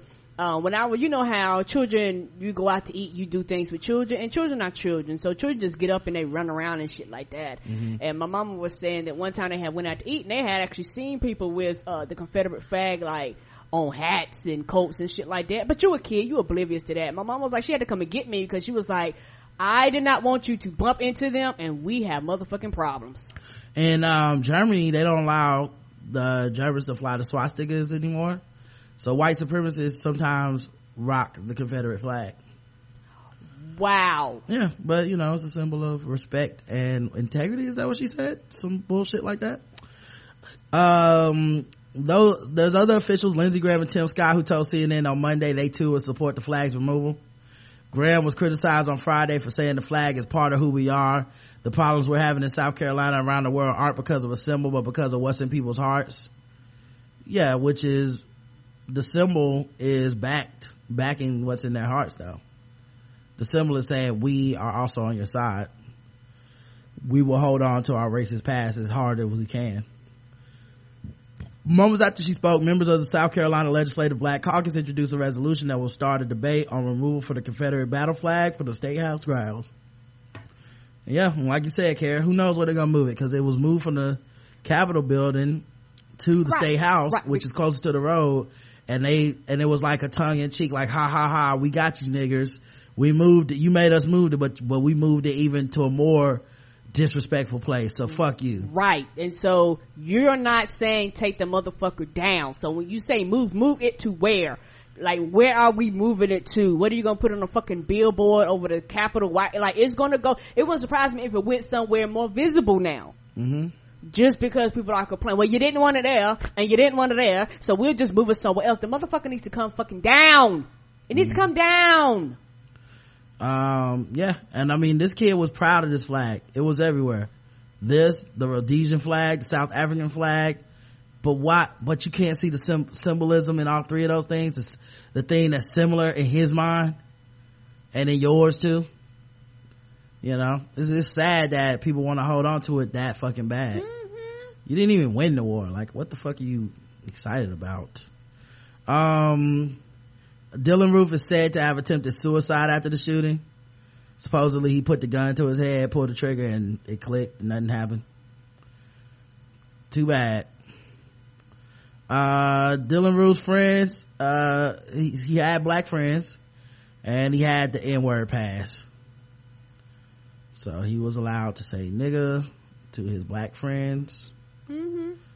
Cause they're so millennial guys, racism and thing of the past, even when I'm talking to a racist. Post-racial. Yeah, we're so post-racial. We're so post-racial guys. White women can be black now and everything is cool. Um, yeah, he, uh, told police I wanted to start a race war. Friends described him as kind of quiet. Uh, kids with friend, kid, a kind of quiet kid with friends of all races. He routinely made racist jokes and slurs about his black boys, and according to his, the friends, the blacks did not object to his language. The blacks allowed him to say the N-word. Dylann Roof had what he called in the black community a pass. He had the clout to use the N-word a la Chet Haze. Yeah, beware of those motherfuckers. You know, people that, like, I don't even trust black people that don't check white people when they call them the N-word and shit. Like, I just, like, I'm sorry, it's not my thing. Like, you gotta have some mutual respect for each other. Cause that shit never flows both ways. Oh no, Mm-mm. no, no. Why would it? Unfortunately, these black schoolmates had no idea he secretly worshipped apartheid era South Africa and Rhodesia, two of the most racial, brutal regimes in the 20th century. They were on par with King Leopold's Congo. Still, are these black students partially to blame for what happened at the church? Uh, so will Dylann, uh, while Dylann was greeting them with what up my nigga, he was also harboring resentments towards them, evident in his statements that blacks were raping their women and taking over the country. Another friend said that Dylann wanted to do something big like Trayvon Martin. Right, and my, thing is this. Um, wouldn't you be fearful that he could have killed you too? Like, no, cause these motherfuckers are stupid, Karen. That's the thing. You think, Oh God, they okay. think that, they think that they're, that they're cool. Like, we're so cool, you can call me a nigger. That's how cool we are. You know, I've talked to black people like that where it's just like, that's, that's not, that's not a level of friendship, dude. No, that's Where not. did he, stop, when he was here, he would just. You, you be secret right here. Sure. I'll give you guys. I'll show you guys the Dylan Lake. They're interviewing his friend. So he would just crash out. Yeah, just like that. What's your reaction to the news about Dylan? like that he actually did everything he said he was going to do. And I don't feel no different today than I felt about him before he did this stuff. Like I said, who's to say Dylan was in his right mind? Nobody knows what anybody go through. Was Dylan ignorant? Was he racist? No. Like everybody's making him out to be racist, but here I am in front of you today as a black man and telling you I look at him no different today than what I looked at him last week. Because he never never said anything racist to me, never treated me any different than he treated Justin. You said at the beginning of the interview that at one point he might have said something, but you didn't remember it. What did you mean by that? Like he, uh, like he told us that he was not that church wasn't his primary target at all. That's why my heart goes out to those nine families because you guys weren't the targets. What does that mean? He wanted to shoot that school up, UCA, University of Charleston. It's three miles up the street from that church. He he told you Yeah, he like- wanted to attack The the, school. school. Yeah, he had no he had no intentions on harming those people in that Can church. you just tell me about, more about when he told you this? we were on our way to the river. It was on a Wednesday because we dropped them off at the uh, lake. So he was like, he's going to shoot the school up. And I was like, what? And he just stopped talking about it. He never said anything else about it. He was just like, they all got seven days to live. Who knows? Like, who? How many friends do you have that's killed nine people within this week? So how do you take it serious? As close as possible, can you remember what words he used to say what he said? That I'm gonna shoot up. That I want to shoot the. Uni- I'm gonna shoot the university up, and they all got seven days to live. And that when and on Wednesday he did it. He shot that church up. Did he give you a reason as to why he said he might want to do that? No reason. I just think it all. I think it's all boils down to his childhood. Him and his parents aren't on good terms. Like I said, without the support of your parents, you'll do things that you wouldn't think you do. When he mentioned the school, did he have a, a grudge against the school in the None. past or anything like that? I don't even know if he knew anybody at the school. Like he he had no, he had no grudge. He wasn't an angry person. And he never mentioned the church before either. Never. Like I've never heard him say anything racist. I've never heard him say anything about hurting black people and specifically black people only. Man, I just want like his mama to come out the back to that garage and smack the shit out of him. How you gonna be that fucking stupid? oh man. Um, and of course, you know, uh, instead this boils down to a debate about who can use the N word cause that's, right, and and that's what it's really about. and the thing is,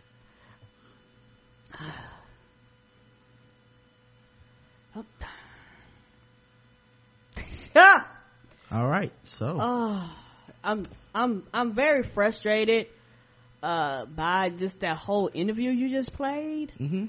Um, just for the fact you're going, um, you claim he's not racist, but he called you nigga.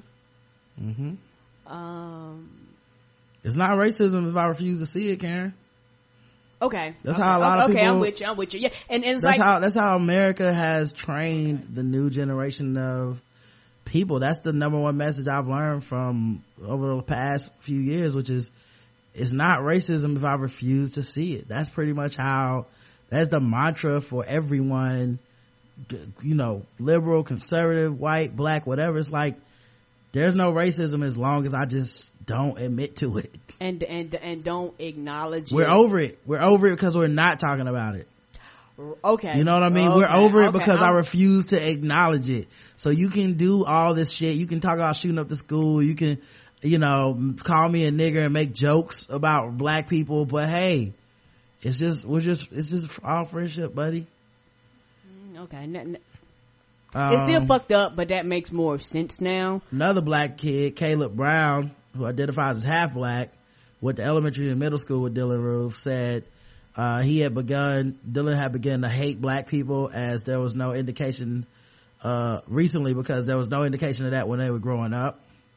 How could you claim to hate people that like like that, kill all these people when you were my friend back then, Brown said. He wanted to ask Roof. This white supremacist, racist, black people had to go kind of ideals were put into him when he was a kid. I, it wasn't something that was sitting and festering his whole life and then he just busted. It's very recent that he came into, this came into his mind and that type of mindset. That's the only way it could have been.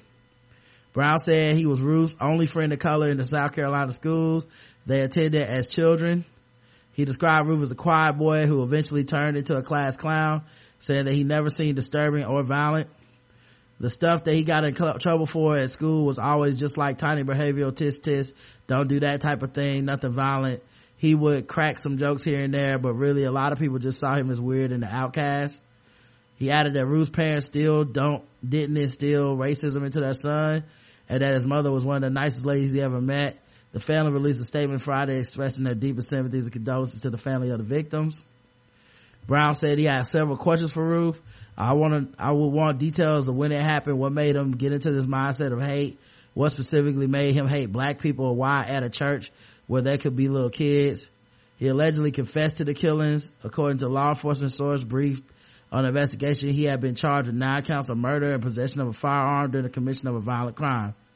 Though Brown claims there was absolutely no indication of him being ever being racist, when the two were younger, Roof's roommate Dalton Tyler uh, previously told ABC News that Roof had been planning something like that shooting for six months. He was big into segregation and other stuff. Tyler said he said he wanted to start a civil war he said he was going to do something like that and then kill himself so that person apparently knew what the fuck was up dalton tyler And what's Um, amazing is that I'm not trying to funny. They're not questioning none of these people. They're not bringing them in. They're not. I'm right. I don't even know if there's a thing for it. By the way, Dalton Tyler's a white kid. Yeah. Um, newsflash black people, your white friends are not always talking about that bullshit that they into around you. Of, The yeah. same way that you code switch with certain people, that's, that also happens in white society as well. Yes, it does. You know, it's, it's like I was, I was listening to an interview with the president today and he was saying how most people around the country are good, you know, which he has to say, obviously, he's the president. It's like I've met, cause I know cause I've met a lot of people in this country and I know that they got good hearts and stuff. And I was like, or they're meeting the president of the United States and they're on their best fucking behavior even if they hate you. Right, because they know Secret Service will blow their fucking heads off if they act a fool. Well, that's kind of the same thing for this. Like, yeah, the black people that he hangs out with, he's not gonna walk up to you and say, uh, you know, nigger to your face, uh, and smack you and then threaten to kill you. No. But he'll tweet But he might you. make a joke about nigger. He might, uh, you know, he might even hang out with you and act like it's cool. But the second you leave, it's like, God, I hate niggers. Mm-hmm. And just cause you weren't there to see it doesn't mean you knew him. Right, and what about the uh, you a good nigger type of mentality? Do people not forget because there were always good niggers. They were always, you know, the people that was like, "Oh, I'm protesting," uh, and you know, you heard stories about uh, people with their friends and schoolmates with good friends and their protest. They was like, "Oh no, not you. you're a good one." Yeah, they might have thought that about your black ass too. You just a good one. You just one that won't harm me. You're you're quote unquote a safe one. But don't think they won't kill you if the opportunity comes. If you make them mad. The Council of Conservative Citizens, who we talked about yesterday, an organization with white supremacist leanings, has issued a statement defending the legitimate grievances expressed by the Charleston shooting suspect Dylann Roof. Roof made reference to the council in his manifesto saying he used the site to learn about black on white crime. Well, of course they did. Cause it's not that, you know, they're not ashamed of that. Mm-mm. They condemned his murderous actions. Like I said, this is America. As long as they don't say we don't identify with his racist thoughts, they go, he's only racist because he pulled the trigger. Mm-hmm. You can think that way and act out in any other way, but once you actually kill somebody, then we're like, well, come on, now that's racist. You know what I mean? But oh, but everything else he did, we can, we we definitely can, you know, we can agree with that. Right, because that would cause me to look at myself and my actions and realize the shit I think is fucked up. Right. Um, Dylann Roof had Confederate plates. Um, here's why the, oh yeah, this is an article from, um, Mother Jones, which, uh, goes into the history of the Confederate flag a little bit, cause, you know, we talked about this. Um, you know, uh, the flag, a symbol of the struggle by a white minority engaged in an armed insurrection to preserve its right to violently enslave the black majority, has long been a divisive issue in the state, and criticisms of its continued display flared up again after Wednesday's shooting. It was removed from the Capitol Dome after massive protests in 2000, and as part of a compromise relocated to the Confederate Memorial. But the flag's origins in Columbia are a remnant of segregation, not the Civil War. It was first flown over the Capitol in 1962 in response to the civil rights push from Washington. So when you have these people saying stuff like, this is not, this is about our heritage. So why did it not get flown over the Capitol till 1962? Right. Your heritage of the South didn't start till 1962? Mm-mm. It just happened to coincide with civil rights, uh, push for African Americans. Despite the most recent incidents of racial violence, don't expect the flag to come down anytime soon. Mm-mm. When Governor, Governor Nikki Haley was asked about it in a debate in 2014, uh, she argued that it was a non-issue. Well now, you know, this is how fast shit changes, right? Kill a few people now. It's like, oh, wait a minute. She says, what I can tell you is over the last three and a half years, I spent a lot of my days on the phones with CEOs and recruiting jobs to the state. I can honestly say I have not had one conversation with a single CEO about the Confederate flag. We found, we've really kind of fixed all that when you elected the first Indian American female governor, when we appointed the first African American U.S. senator. That sent a huge message. Yeah, you kind of fixed it, alright? Motherfucker. Right, and you talking about the CEOs who are probably predominantly white and predominantly male. Them, Mhm. not trying to funny, them same CEOs, right? Right. Okay. right kind of fixed it all hmm but yeah like i said people are so proud of this but they don't even know the, what the actual flag is represents No. you know what I mean? And Some people. Now, obviously, there's a lot of people that do know what it represents, and fuck those people as well. But the, you know, I think it's even worse to be so proud of something and go, I actually don't know why the fuck, what the history of it is. Right, and what's more insulting is, like you say, is that you can't tell me what to do, and when you have conversations with people, and you're like, uh, well, I think they should waive it, and you begin to question them, when you're like, why don't you waive it, and they don't have a reason why, fuck it, cause it's racist, you know it and I know it, come on now. Yep. Uh, Meet the Press, um, had a clip they played after the shooting, um, of the church, uh, where they wanted to talk about gun violence. That was President Obama Friday in the wake of the Charleston massacre on the issue of the availability of guns in America.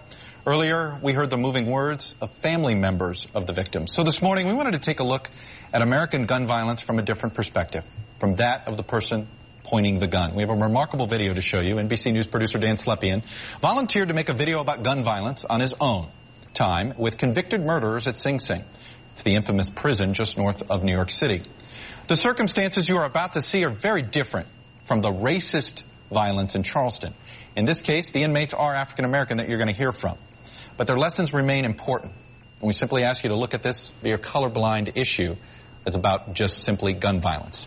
Dan Slepian put these folks alone in a room with a camera and asked them to do something unique. Talk to their 12 year old selves. What would they say now that could have made them put down the gun that ended a life and landed them in prison?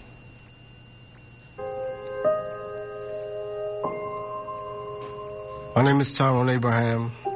I'm 40 years old. I made a choice. A gun that I held in my hands. A gun, when I first held one, gave me a sense of power. It made me feel strong. It made me feel like I was invincible. You could be the bad thing that happens to somebody. Think about that, right? There could be a family. There's a child and, and, and, and, and a father and there's a mother and there's a family. They come here from Africa to build a better life and they say to themselves, if I'm careful, if I'm careful, then I can reach this good thing as long as nothing bad happens. And then I happen to him. You want to be the bad? You want to be the bad? When I was 17, one of my friends suggested to me, why don't you carry a gun? You need this. So I took up a gun.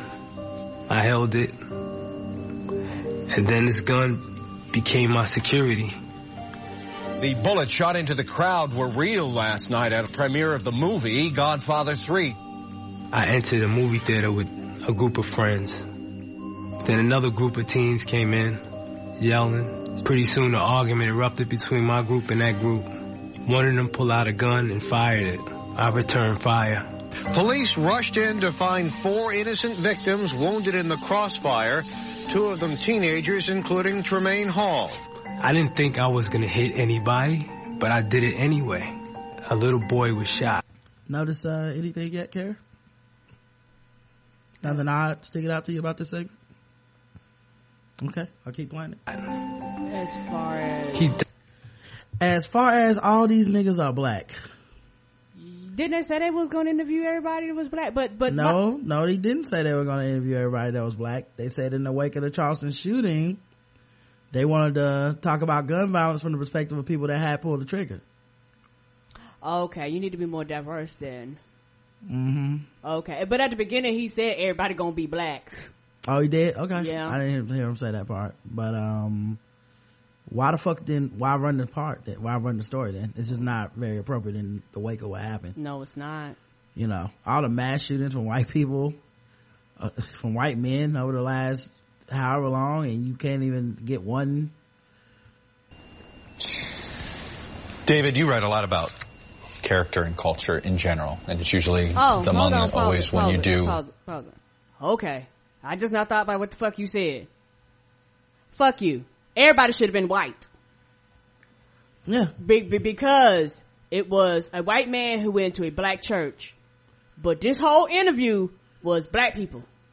Mm-hmm. Okay, I just put two and two together. Yeah, fuck you. Everybody should have been white because if this was for the shooting, you need you, you, you needed to keep it real when with this make them all white or either mix the people up. Yeah, Because- the tangential relationship that he had to the shooting was completely offset by the fact that we're gonna go talk to all black people about why they regret shooting someone in the wake of a tragedy about racism and hatred from a white man shooting non-innocent black people. Right. Sorry, not, you don't get to run this piece. I don't give a fuck how hard you worked on it, but save it for another week. Yeah, because this this is not the time, and and it's not to say that it's not a time and a place for this, Mhm. but this particular time and for that particular um, video was not right because you're going to talk about shooting, and people getting shot, black people getting shot. Now, black people committing crimes, black people getting shot. passed around things. It, we can't. Ha- the political conversation is one conversation on guns. This is a different way to have it. First, thanks for coming to me first. Um, that was tough. That was powerful. Um, you know, I think what come, comes out of it, you got a lot, so many young men who feel um, psychologically weak, and then the gun is the source of power. It's all they got. They don't, in some cases, don't have education. Oh, so no job. falses, falses, yeah. And also, I'm tired. I'm tired of when shit happens to us. Instead of you addressing the issue, you go around and march other black people out there like we are the fucking problem. We're not the problem here. No, no black person pulled the trigger. Right. Psychologically weak.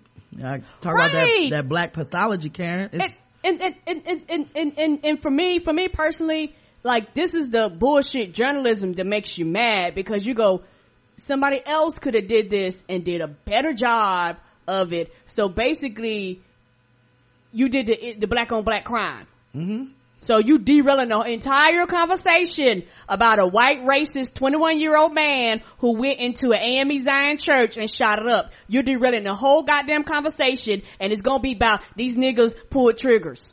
Mm-hmm. And there's no, honestly, honestly, it's one of them things where you want me to feel empathy and sympathy for a group of men, which, which, which I completely understand that. But this is not the context that you need to do this in. Why didn't you go find the, neo-Nazis in there? Why didn't you go find the KKK members in there that have been arrested? Why didn't you go find these people and ask them to talk to their 12 year old self and say, what could I have did to not, to not become a racist? What could I have did to not go and kill and shoot and all this stuff to black people? If you really wanted to make this story be powerful and really to want to make this story mean something, but you're not going to do that because majority of your audience is white and they wouldn't want to turn to that. But they will turn to you putting something forward to make black people look like they ain't shit. And that's exactly what this whole thing is to me. out on a privilege, and then the gun becomes the power source. We even saw this in this Charleston kid's the photo of him with the guns. It, it has this psychological effect. The gun is my thing. The gun is my. When that one uh, uh, man described the security he felt holding it. Yeah, and so that that's a powerful look at inside the mind of how the gun becomes this psychological totem, this thing of who I am, and it's almost as if using the gun is going to be the thing that's going to be my expression of of how I make a difference in the world, and that is that is a distorting cultural effect of just the physical presence of a gun in the in the hands of someone who feels he has nothing else. I mean, Gene, it does seem you're not going to. The mindset, you're not going to, changing a law, passing a law isn't going to change the culture. No, pass, well, well but um, passing the right law, passing a law that we're uh, frankly not going to pass, would take a lot of guns out of circulation, would make the gun not the normal thing one reaches for when one wants to to aggrandize one's self-esteem. Um, I, you know, one I thought that was a very powerful piece. Um, one one uh, small thing I would mention because I haven't seen the whole piece is um, it, it wasn't a terribly diverse set of, of people who were talking.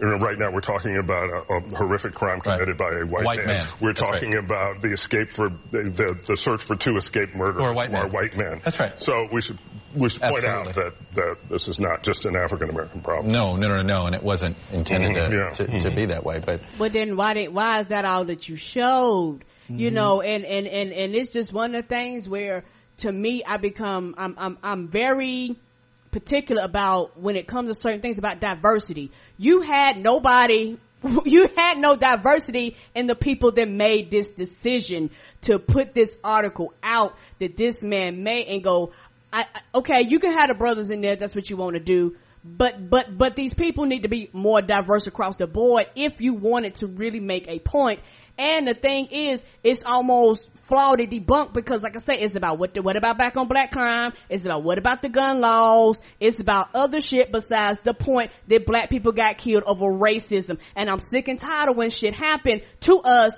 all of a sudden everything becomes about everything but the issue All right, let's examine the black people. Uh, he put he put out a statement after the video aired. We've got a lot of lot of feedback about the the gun violence we showed on Meet the Press today. Some were upset it only featured African American men talking about their regrets of pulling the trigger. All of the men in the piece volunteered to be a part of the video and the larger project is a part of. But the last thing we wanted was a cloud to cloud the discussion of the topic. The original decision to air this segment was made before Wednesday's massacre. However, the staff and I had an internal debate about whether to show it all this week. When we discussed putting it off, that conversation centered around race and perception, not the conversation we wanted the segment to evoke. We decided against delaying the segment because we wanted to show multiple sides of what gun violence does in the country. Sound like they said, hey, we already put in all the work for the week. We, we're We- not going to do no anymore. right We thought the issue of gun violence in our culture and society was an important conversation to continue, too important to put off for another week. The consequence of gun violence should not be hidden. As I say to all audiences, Meet the Press should ha- make all viewers uncomfortable at some point or we're not doing our job. Oh, we're not uncomfortable. Non-innocent people getting shot in a church made me uncomfortable. I was uncomfortable on Wednesday. I'm pissed Monday. right. Like we're, we're past uncomfortable. We're past, we're at fuck you. You know what I mean? Like, it's not uncomfortable. I'm sorry. The, my, like, is that the, uh, the goal of your TV show to make me uncomfortable? Cause that's also what happens when you, you know, do something fucked up. You know, you get uncomfortable when, hey, we didn't mean to have salmonella in your chicken. Just thought you should be uncomfortable. Right. bit. And the thing about it is that honestly, the people that you need to make uncomfortable, you didn't make uncomfortable because you know what? You didn't mind making black people feel uncomfortable. Right. White people don't feel uncomfortable about this. They feel Right. a lot of the kind of person that doesn't want to talk about the racism uh involved in this tragedy feels completely comforted by what you did. Mm-hmm. I hope folks view the gun video as a part of the conversation we should all be having and not the totality of it. Um so yeah. Um that was a statement Okay, he so- released. So, that explains why people was very upset with him on my timeline. Cause like I said, I don't watch a lot of these shows, so I don't care. He shot a new introduction for the video for Meet the Press later, air, later airings, but the controversy kept growing. Uh, if he had apologized yesterday, the story would have not gotten so big. Corporate media has adopted the Republican Party's mantra of never apologize for anything. Yep. That's why allies can be just as fucking dangerous as enemies, in my opinion. Yes, they can. It was clear that Todd and the Meet the Press made the wrong decision to air this particular video at a time when the nation's still hurting. It should never have taken a day and an outraged public to squeeze an apology from Chuck Todd. Yeah, cause he tweeted today, uh, Leroy Horton said to Soledad O'Brien, Chuck Todd and Meet the Press, the privilege of not having to be aware of your own skin color. And then he replied, we've heard you. We clearly got it wrong and we are sorry. Yeah, and and at the, and at, So he apologized today after trying to spin this bitch yesterday. right, right. And the thing about it is that uh, it's very insulting. You should have not aired it. Period. Uh, but you know, when you have things like the Columbine shooting, you don't see people airing bullshit like this about uh white on white crime. You don't see you. I mean, just keeping it real. You you don't see it, so it's very very insulting uh to that. And the thing about it is that since we're 13th in the population, you really don't give a fuck about making us feel uncomfortable. Obama did what the fuck podcast with Marc Maron. Yes, I heard. I heard some of it already. I'm not, I haven't got to the part that everybody's talking about just yet, but I've heard the clip. Finished. Um, but, uh, he basically made a point that the flying of the Confederate flag has been making my whole life. Which is that just cause you don't call somebody a nigger doesn't mean it's, that racism doesn't exist. He said it's not enough to just feel bad about the country's mass shooting pro- uh, problem. Um, the episode was taped Friday as the cops are still coming through the wreckage of the Charleston church shooting. Uh, he reiterated several points that he made in his speech on Thursday. So I think the part of, of the point that I wanted to make was that it's not enough to just feel bad. There are actions that could be taken to make events like this less likely. And one of those actions we could take would be to enhance some basic common sense gun safety laws. that by the way the majority of gun owners support this is unique to our country there's no other advanced nation on the earth that tolerates multiple shootings on a regular basis and considers it normal Right. and to some degree that's what happened in this country it's become something that we expect Mm-hmm. um, part of the problem is the power that the NRA has among us. Legislators, he said, unfortunately, the grip of the NRA on Congress is extremely strong. I don't foresee any legislative action being taken in this Congress. The president also talked about the state of racism during the hour-long interview, telling Maron that racism exists regardless of whether people are outwardly discriminatory. Correct. The legacy of slavery, Jim Crow, discrimination in almost every institution of our lives, you know, that casts a long shadow and that's still part of our DNA that's passed on. We are not cured of it. Racism, we are not cured of it. And it's not just a matter of it not being polite to say nigger in public. That's not the measure of whether racism still exists or not. It's not just a matter of overt discrimination. Societies don't overnight completely erase everything that happened 200 to 300 years prior um so yeah uh apparently he said it just like that in that context. And america lost his goddamn motherfucking mind. Because the president said the n-word. You know what you mean, white people? oh yeah i'm, I'm sorry. Oh, oh, I'm White about people. to say, right, yeah, cause well i mean i'm sure there's some black people that go on fox news that probably lost their mind too but uh yeah uh, apparently everybody lost their mind.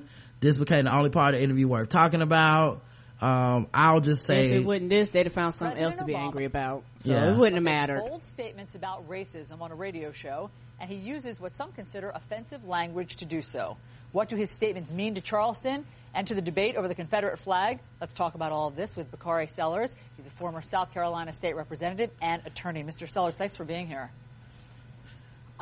Thank you for having me, Allison. I want to get right to the president's interview. This was just released. He sat down for a radio interview with Marc Maron on his radio show, and it's notable for several reasons. First, he speaks very candidly about racism, and he uses the N word to do so. So listen to this.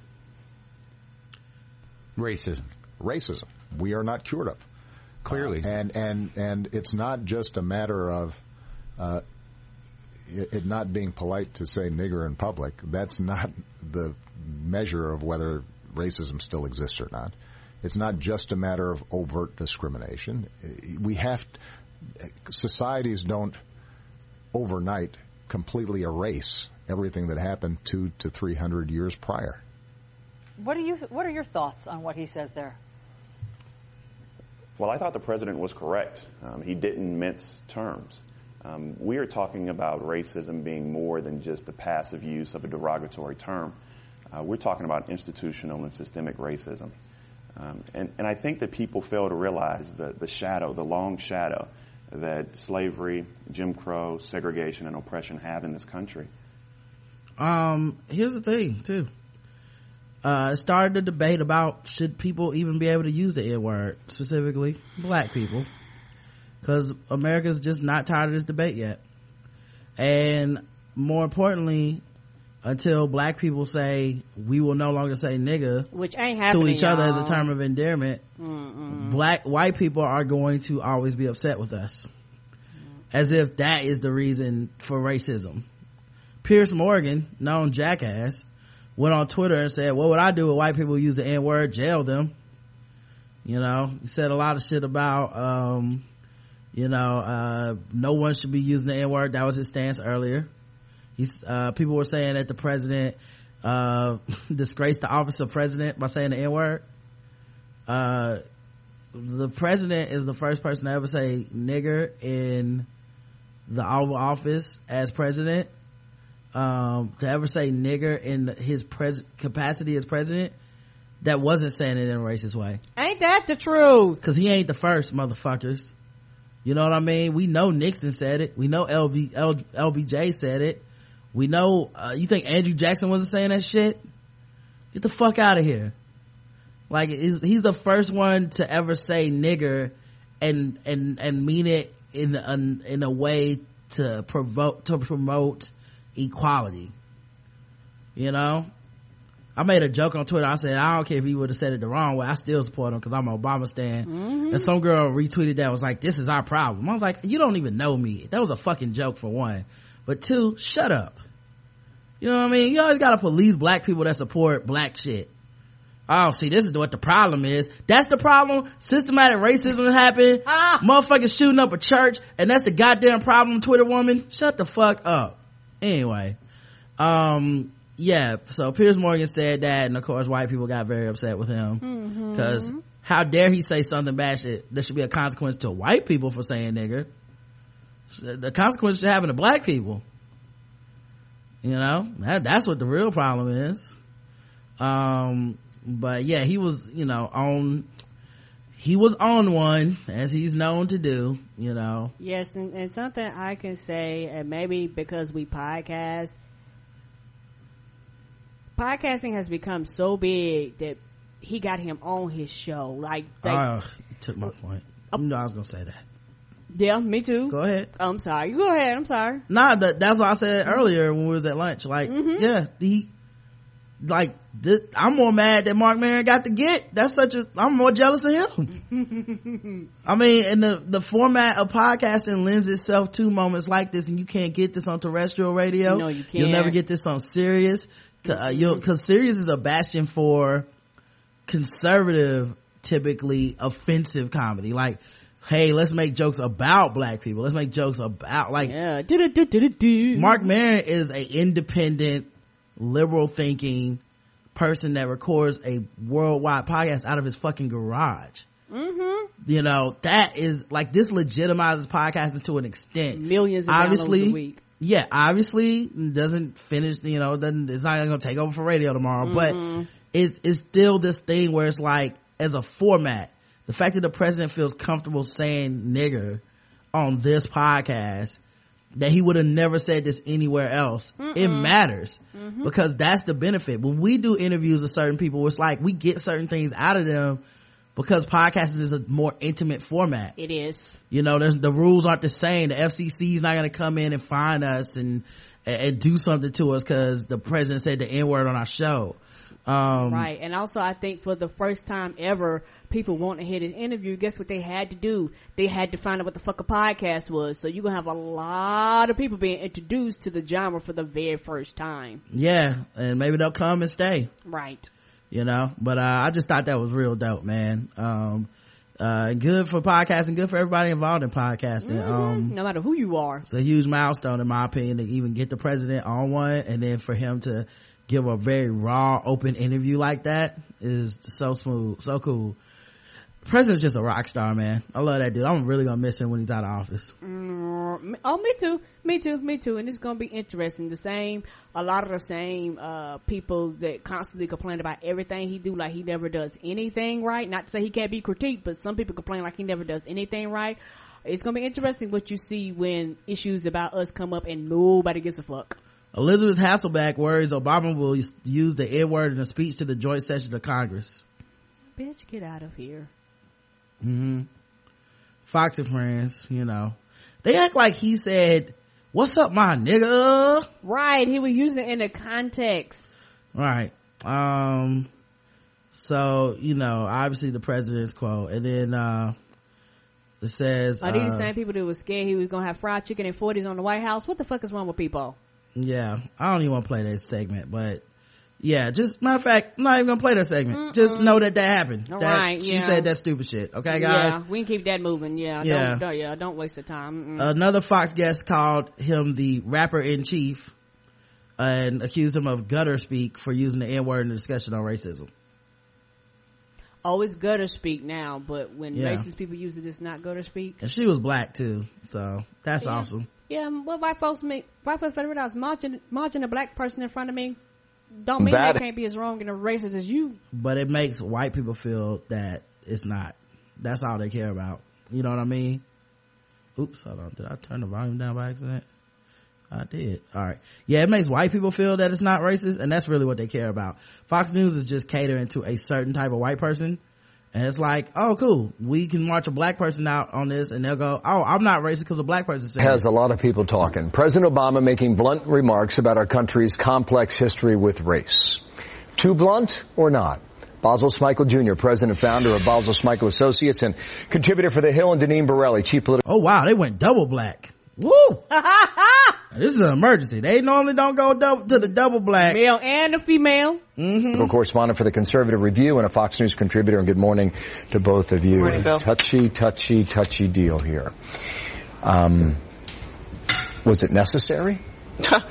We're talking about the President of the United States using the N-word bill. Uh, he has really dragged in the gutter speak of rap music. So now he's the first president of rap, of street. I mean, come on. Uh, he You know she didn't even listen to.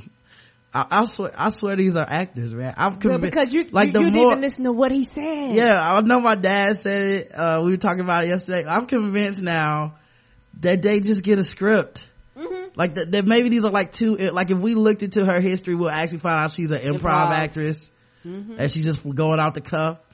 has lowered the stature of baby. the high Yeah. They they gonna look and you know she did uh, Beauty and the Beast.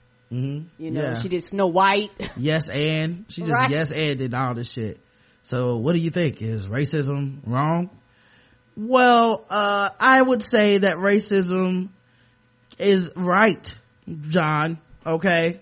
It's okay.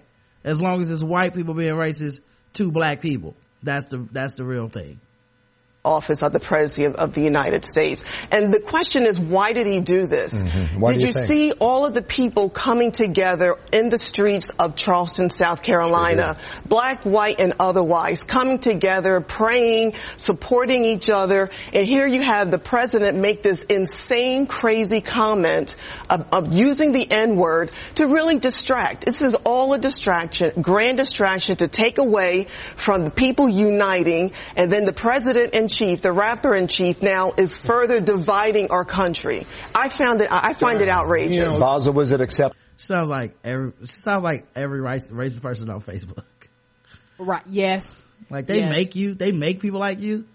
I think Fox News just has a teleprompter of comments off of Fox News' website, and then they force the black people to read them, and like they have their families at gunpoint in the back, behind in the green room. So like, you go out there and get the dancing, boy. well, you know, the president must think that he is Richard Pryor making N-word jokes all over the place. Right? he was talking about his niggas and his bitches. He's, I heard him say it. Uh, please let my family go. Bull or not? It's acceptable because he's making the point that you shouldn't use the word. I mean, let's let's make sure to put this in context. He was talking about hate. He was talking about uh, the the the history of this country and its uh, the, the the racism that existed here. And in making that point, if it's if it's cringeworthy to hear it, then clearly he's he's the point is hitting home that you shouldn't say it no matter who you are. Let me- let don't me- wait- let me- By the way, another example. Only black people allowed to talk about nigga on TV are niggas who don't say nigga. Of is that course. amazing? We are batting like um like the, I think Will Bond is the only ma- like black personality I've ever seen allowed to go on TV and say, "Yes, I say it, and no, I won't be stopping." And y'all just gonna have to deal. He's Yeah. the only one. Everybody else either doesn't talk about it, like they probably say it, but they don't talk about it because they don't want no problems, Right. Or they have to go. No one should say that word. Right. Cause he's old and black and been around for a very long time. He was like, what the fuck are y'all gonna do? Yeah. I also don't want to indict rap music on that issue Uh, hang on, because it's not that. endemic to the rap music. Oh, now he's cutting this guy off. You notice that? Like the other woman, the woman was just like uninformed, saying hot takes out the box. This guy comes in going, well, okay, here's what really happened. Whoa, whoa, whoa. now let me stop you right there. no let me stop you right there, okay? You listen to it? Yeah, yeah. Boy, what I tell you about reading? Right. More context on this. Just, just go back to his statement, okay? It's not just a matter of it not being polite to say the N-word in public. Polite, respectful, correct, proper. I mean, as a white American, my entire life, I know that that is an electric word. Sure. And, And, you're saying- stay away from it. If you're 30 years and under, you've been listening to rap music, white or black, for 10 or 15 rap years. music. It's not just And- rap And, and if. It's you're not. over that age, it's like, wow, this is something that we thought was entirely off limits, and now you have the president using it. There's a school go. of there's a school of thought that says if you twist the word and embrace it in a way that it takes the negative aspect out. And of course they had to get into rap music and black people using the n-word because they could not have this conversation about white people and white racism. It immediately had to go to what about the niggas that say it? What about black on black crime? Yeah. all right um we can either ball alert or we can either guess the race but we can't do both karen. We don't have time. What do you want to do? Mm, let's ask some ask y'all. From y'all want to do ball alert or guess the race? All right i will play some music while you field the uh answers.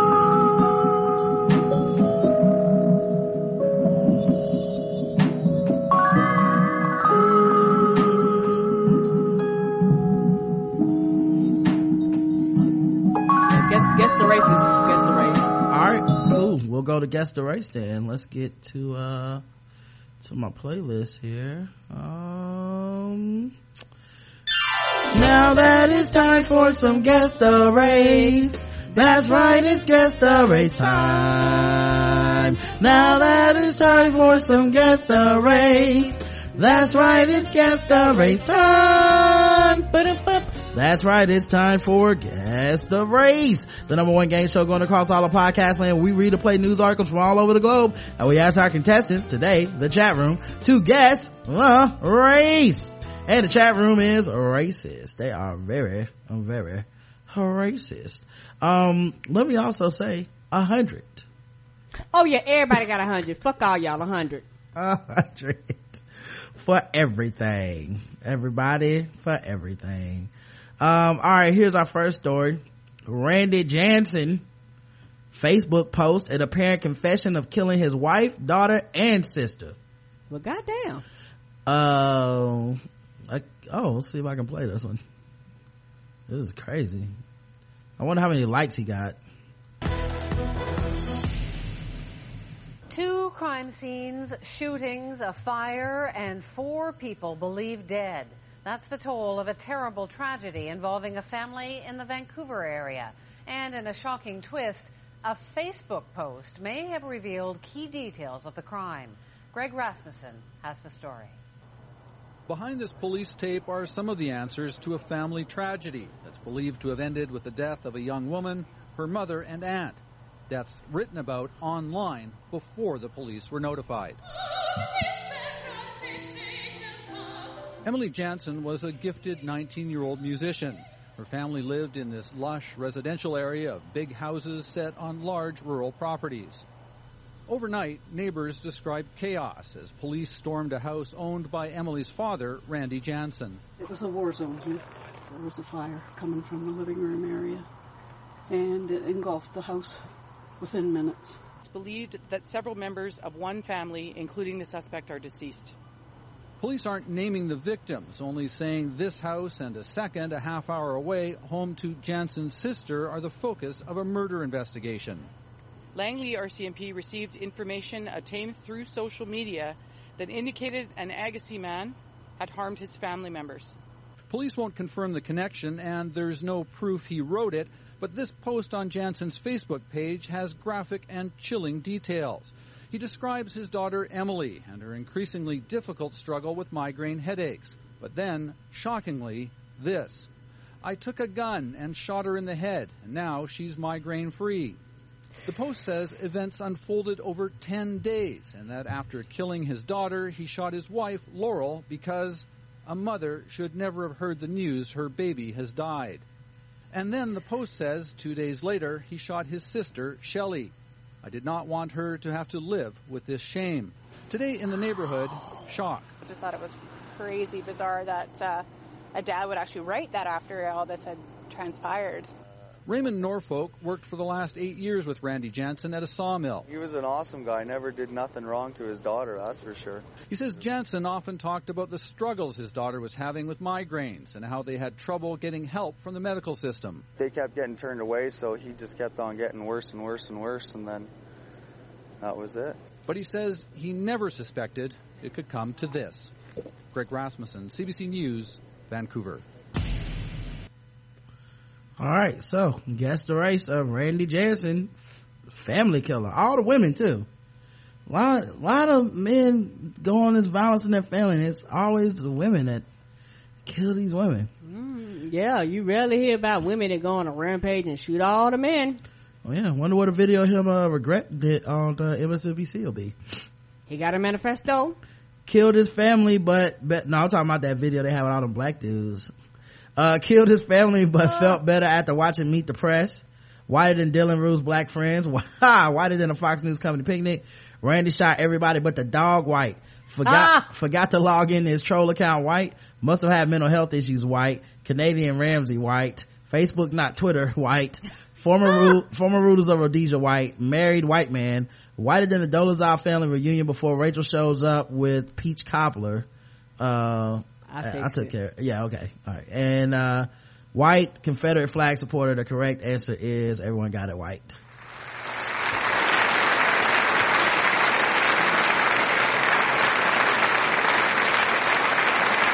Yeah, you can tell he was white by the sympathy everybody had for him. He got, And he got a lot of it, didn't he? yeah, and uh, for some reason the picture doesn't want to show up. Let me see if I can. Uh, huh. I don't know why that picture doesn't want to show up, everybody. Um, let me see if. Uh, anyway, he was white. He was. Click on that link at the top if you want to see it. But, yep, he was white. Killed his whole family. Um, let's talk about another father of the year. Happy Father's Day to everybody, by the way. You know, out there. Day, day after Father's Day. Happy Stepfather's Day. Mm-hmm. Uh, so Danny had to say that at midnight. Um, father guilty of murder for throwing daughter off a cliff. There we go. Oh. After two mistrials, a jury Wednesday convicted a Los Angeles man of premeditated wor- murder for throwing his four-year-old daughter off a cliff to avoid paying child support. Oh, who is this Stannis? He just didn't want to burn her? Cameron Brown, 53, claimed the girl Lauren Sarene Key had tripped as she was as she played at Inspiration Point. Guess he got the inspiration to kill her there. But the prosecution showed that her injuries did not indicate an accidental fall. Two previous juries in 2006-2009 deadlocked on whether to convict the former airline baggage handler of manslaughter or murder.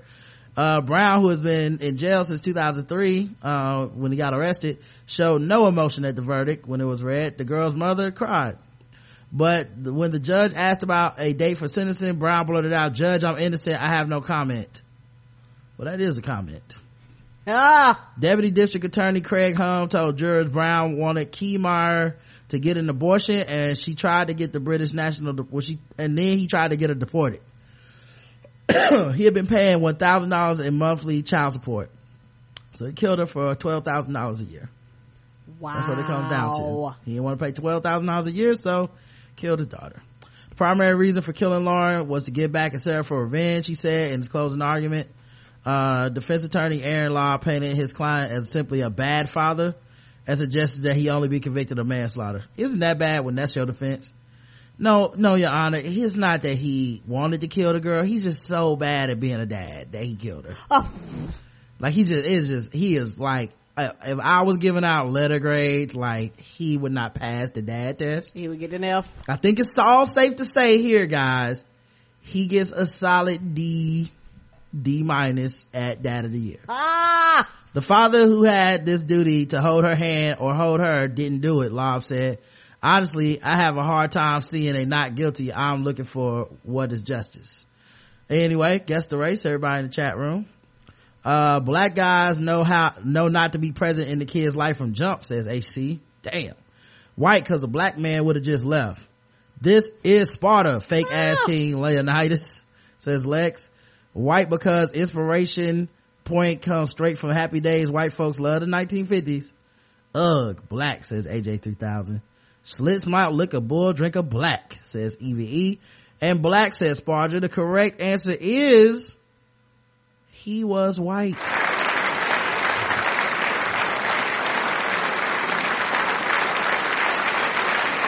Some of you guys got it wrong.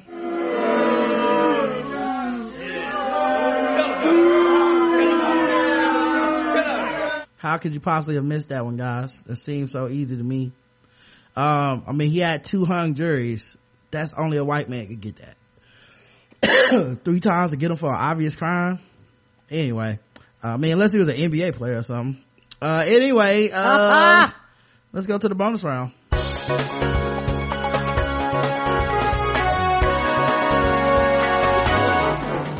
Double the points and the race.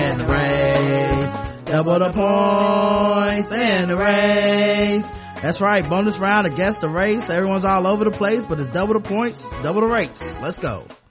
All right. Let's see where you guys are at. Frederick, Maryland. A jail's body scanner was able to detect that a woman had concealed heroin in her vagina. Oh. Mm. Not, not snack, not snatch smack. It's the worst kind. Oh. They, uh, say that 23 year old Brittany Ann Sapp, Sapp of Hagerstown was pulled over at traffic, for a traffic violation, uh, last Saturday. A K9 unit alerted to the odor of the narcotic during the scan of her car. A search revealed a suspected heroin inside and Sapp was arrested. Sapp was taken to the Frederick County Adult Detention Center Central Booking Unit for processing. And that's when a body scanner revealed inconsistencies. And officers later found that she had transported a baggie of approximately 1.7 grams of heroin in her sweetest for JJ. Sapp is charged with possession of controlled dangerous substance and possession of contraband in a place of confinement. Guess the race. Chat Rizzy. Um, man, she had that, that stuff up in there, huh? Uh, white girl moving that white girl says Lex. that pussy will get you hooked white. She really did have that sunshine white. Things Dylann Roof is the, things Dylan Ralph is the real victim white. I'm in love with the Coco white. Sap cat white.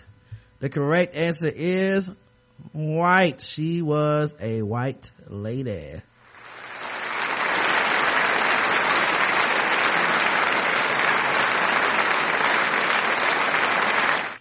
Man, once you get to the vagina level of drugs, like you gotta, you gotta got a drug problem. Like that is not Yeah, 'cause- where you start with that. Uh, I hope not. Mm-hmm.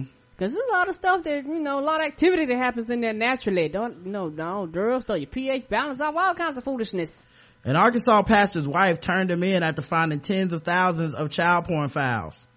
Oh my. An Arkansas youth pastor, oh, of course, of course, youth pastor, is facing child pornography charges after his wife reportedly found images of underage girls on his computer and turned them over to the police. According to KIT, an affidavit filed on Jonesboro District Court on Wednesday alleged that the 39 year old First Assembly of God pastor Tony Waller had tens of thousands of photos of videos Goddamn. of nude or scantily clad pubescent girls on a laptop that he shared with his wife Angela. He shared it with his wife. Ooh. Waller's wife told detectives she was searching for a file when she came across a folder that she did not recognize. Right. She's like, why is the computer moving so slow? And what the hell is this R. Kelly folder? What is Yeah, this? what the hell is, why is taxes a folder all by itself with Right. the lock across it and the password protected? Mm-hmm. Uh, it sounded like he didn't even do that. Sound like he just had it somewhere, like, you know, He thought she was never gonna go. def- in a folder marked definitely not child porn. Ah! The folder contained, did it have, did it have do not open? yeah, definitely not child porn. Please keep looking somewhere else. The photo contained thousands of images of prepubescent girls, either completely nude or scantily clad. Uh, when he was confronted by his wife, he said he admitted having a child pornography addiction for more than 20 years. oh. The laptop and two hard drives were turned over to police. Yeah, you know what? Wow, now that woman stuck with, I like that. She said, fuck that shit, dog. And the biggest reason why is because I don't want to be charged also because you, Right. because it was a shared computer. Mm-hmm. And she didn't want to become part of it. Right. And you know, you let them pass, and then next thing you know, it's, it's in another computer. It's coming back. He just hides it better next time. You know, who knows where he got the images, right? Right. Next thing you know, they charging your ass too. and he's a youth pastor, so come on. Come on, he around children. Yeah, these could be people you know. Uh, um, so right. was- so now you got to do a whole investigation. Probably whatever church you went to, they probably got now go interview all those children to Mhm. guarantee they have and find children that particip- that uh were probably in the past. Yep. Waller was fired after the allegations. He had worked for the church since 1999, giving him access to many, many, many victims. Right. Possibly. First of all, to the best of our understanding, the allegations against Mr. Waller don't involve anything from with our church as far as we know, said uh, Pastor Matt Smith. I encourage the church to handle this with three prongs of love. Focus on loving each other as a church family, show tremendous of love to his family and continue to love him. Mm, forgiveness is divine. Uh, Waller was released on $2,500 bail. Guess the race of Mr. What is his first name? Tony Waller. Tony. Let's see what the chat room believes. His wife found it in his Duggar Dropbox folder white. His, Ah! last, his last name used to be Duggar White. All of those 19 kids in counting marathons on the TiVo were the last straw white. Duggar's old Pastor White suffering, suffer the little children to come unto me. Says HC. Come is spelled the way that it shouldn't be. White, Ah. whiter than dick cheese, white, redneck, Duggar supporter white. The correct answer is white.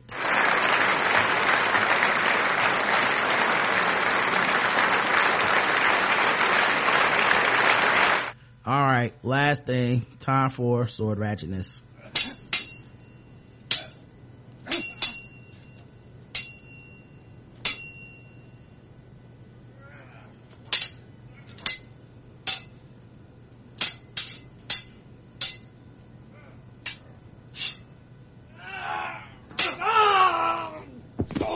And he's dead. Alleged teen sword killer appears for Grand's murder. A teenager who allegedly killed his grandmother with a sword made a brief appearance in the Roodepoort Magistrates Court. Uh, dressed in a gray and black t-shirt, the brown-haired 16-year-old was informed his case was postponed to March 11th. He may not be named as he is a minor. His father walked to the front of the court and stood beside him as the proceedings began on Wednesday. The boy hardly made any eye contact with his father or the court da- gallery. He quickly made his way down the court stairs when proceedings uh, adjourned without saying anything to his father. Speaking outside the court, his lawyer, Ideal Lambat, explained that the postponement was due to them still awaiting an opening at the psychiatric hospital.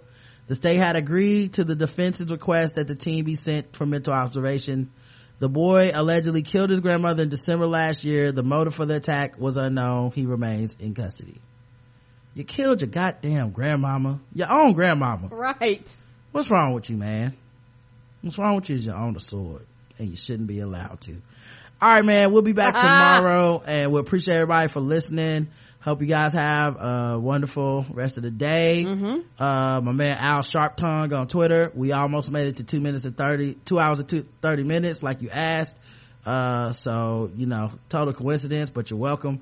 Uh, and, uh, until tomorrow when we get to talk about regular news shit, as long as no more crazy racist stuff happens, the president don't say bitch tomorrow or something, we'll be okay. Everybody keep your fingers crossed. Yeah, as long as he don't talk about them hoes ain't loyal. No more white people shoot up stuff and then we have to discover the pathology of the black mu- community. Okay, guys? We keep your fingers crossed and we might be able to make it. So until tomorrow, I love you. I love you too, baby. Mwah.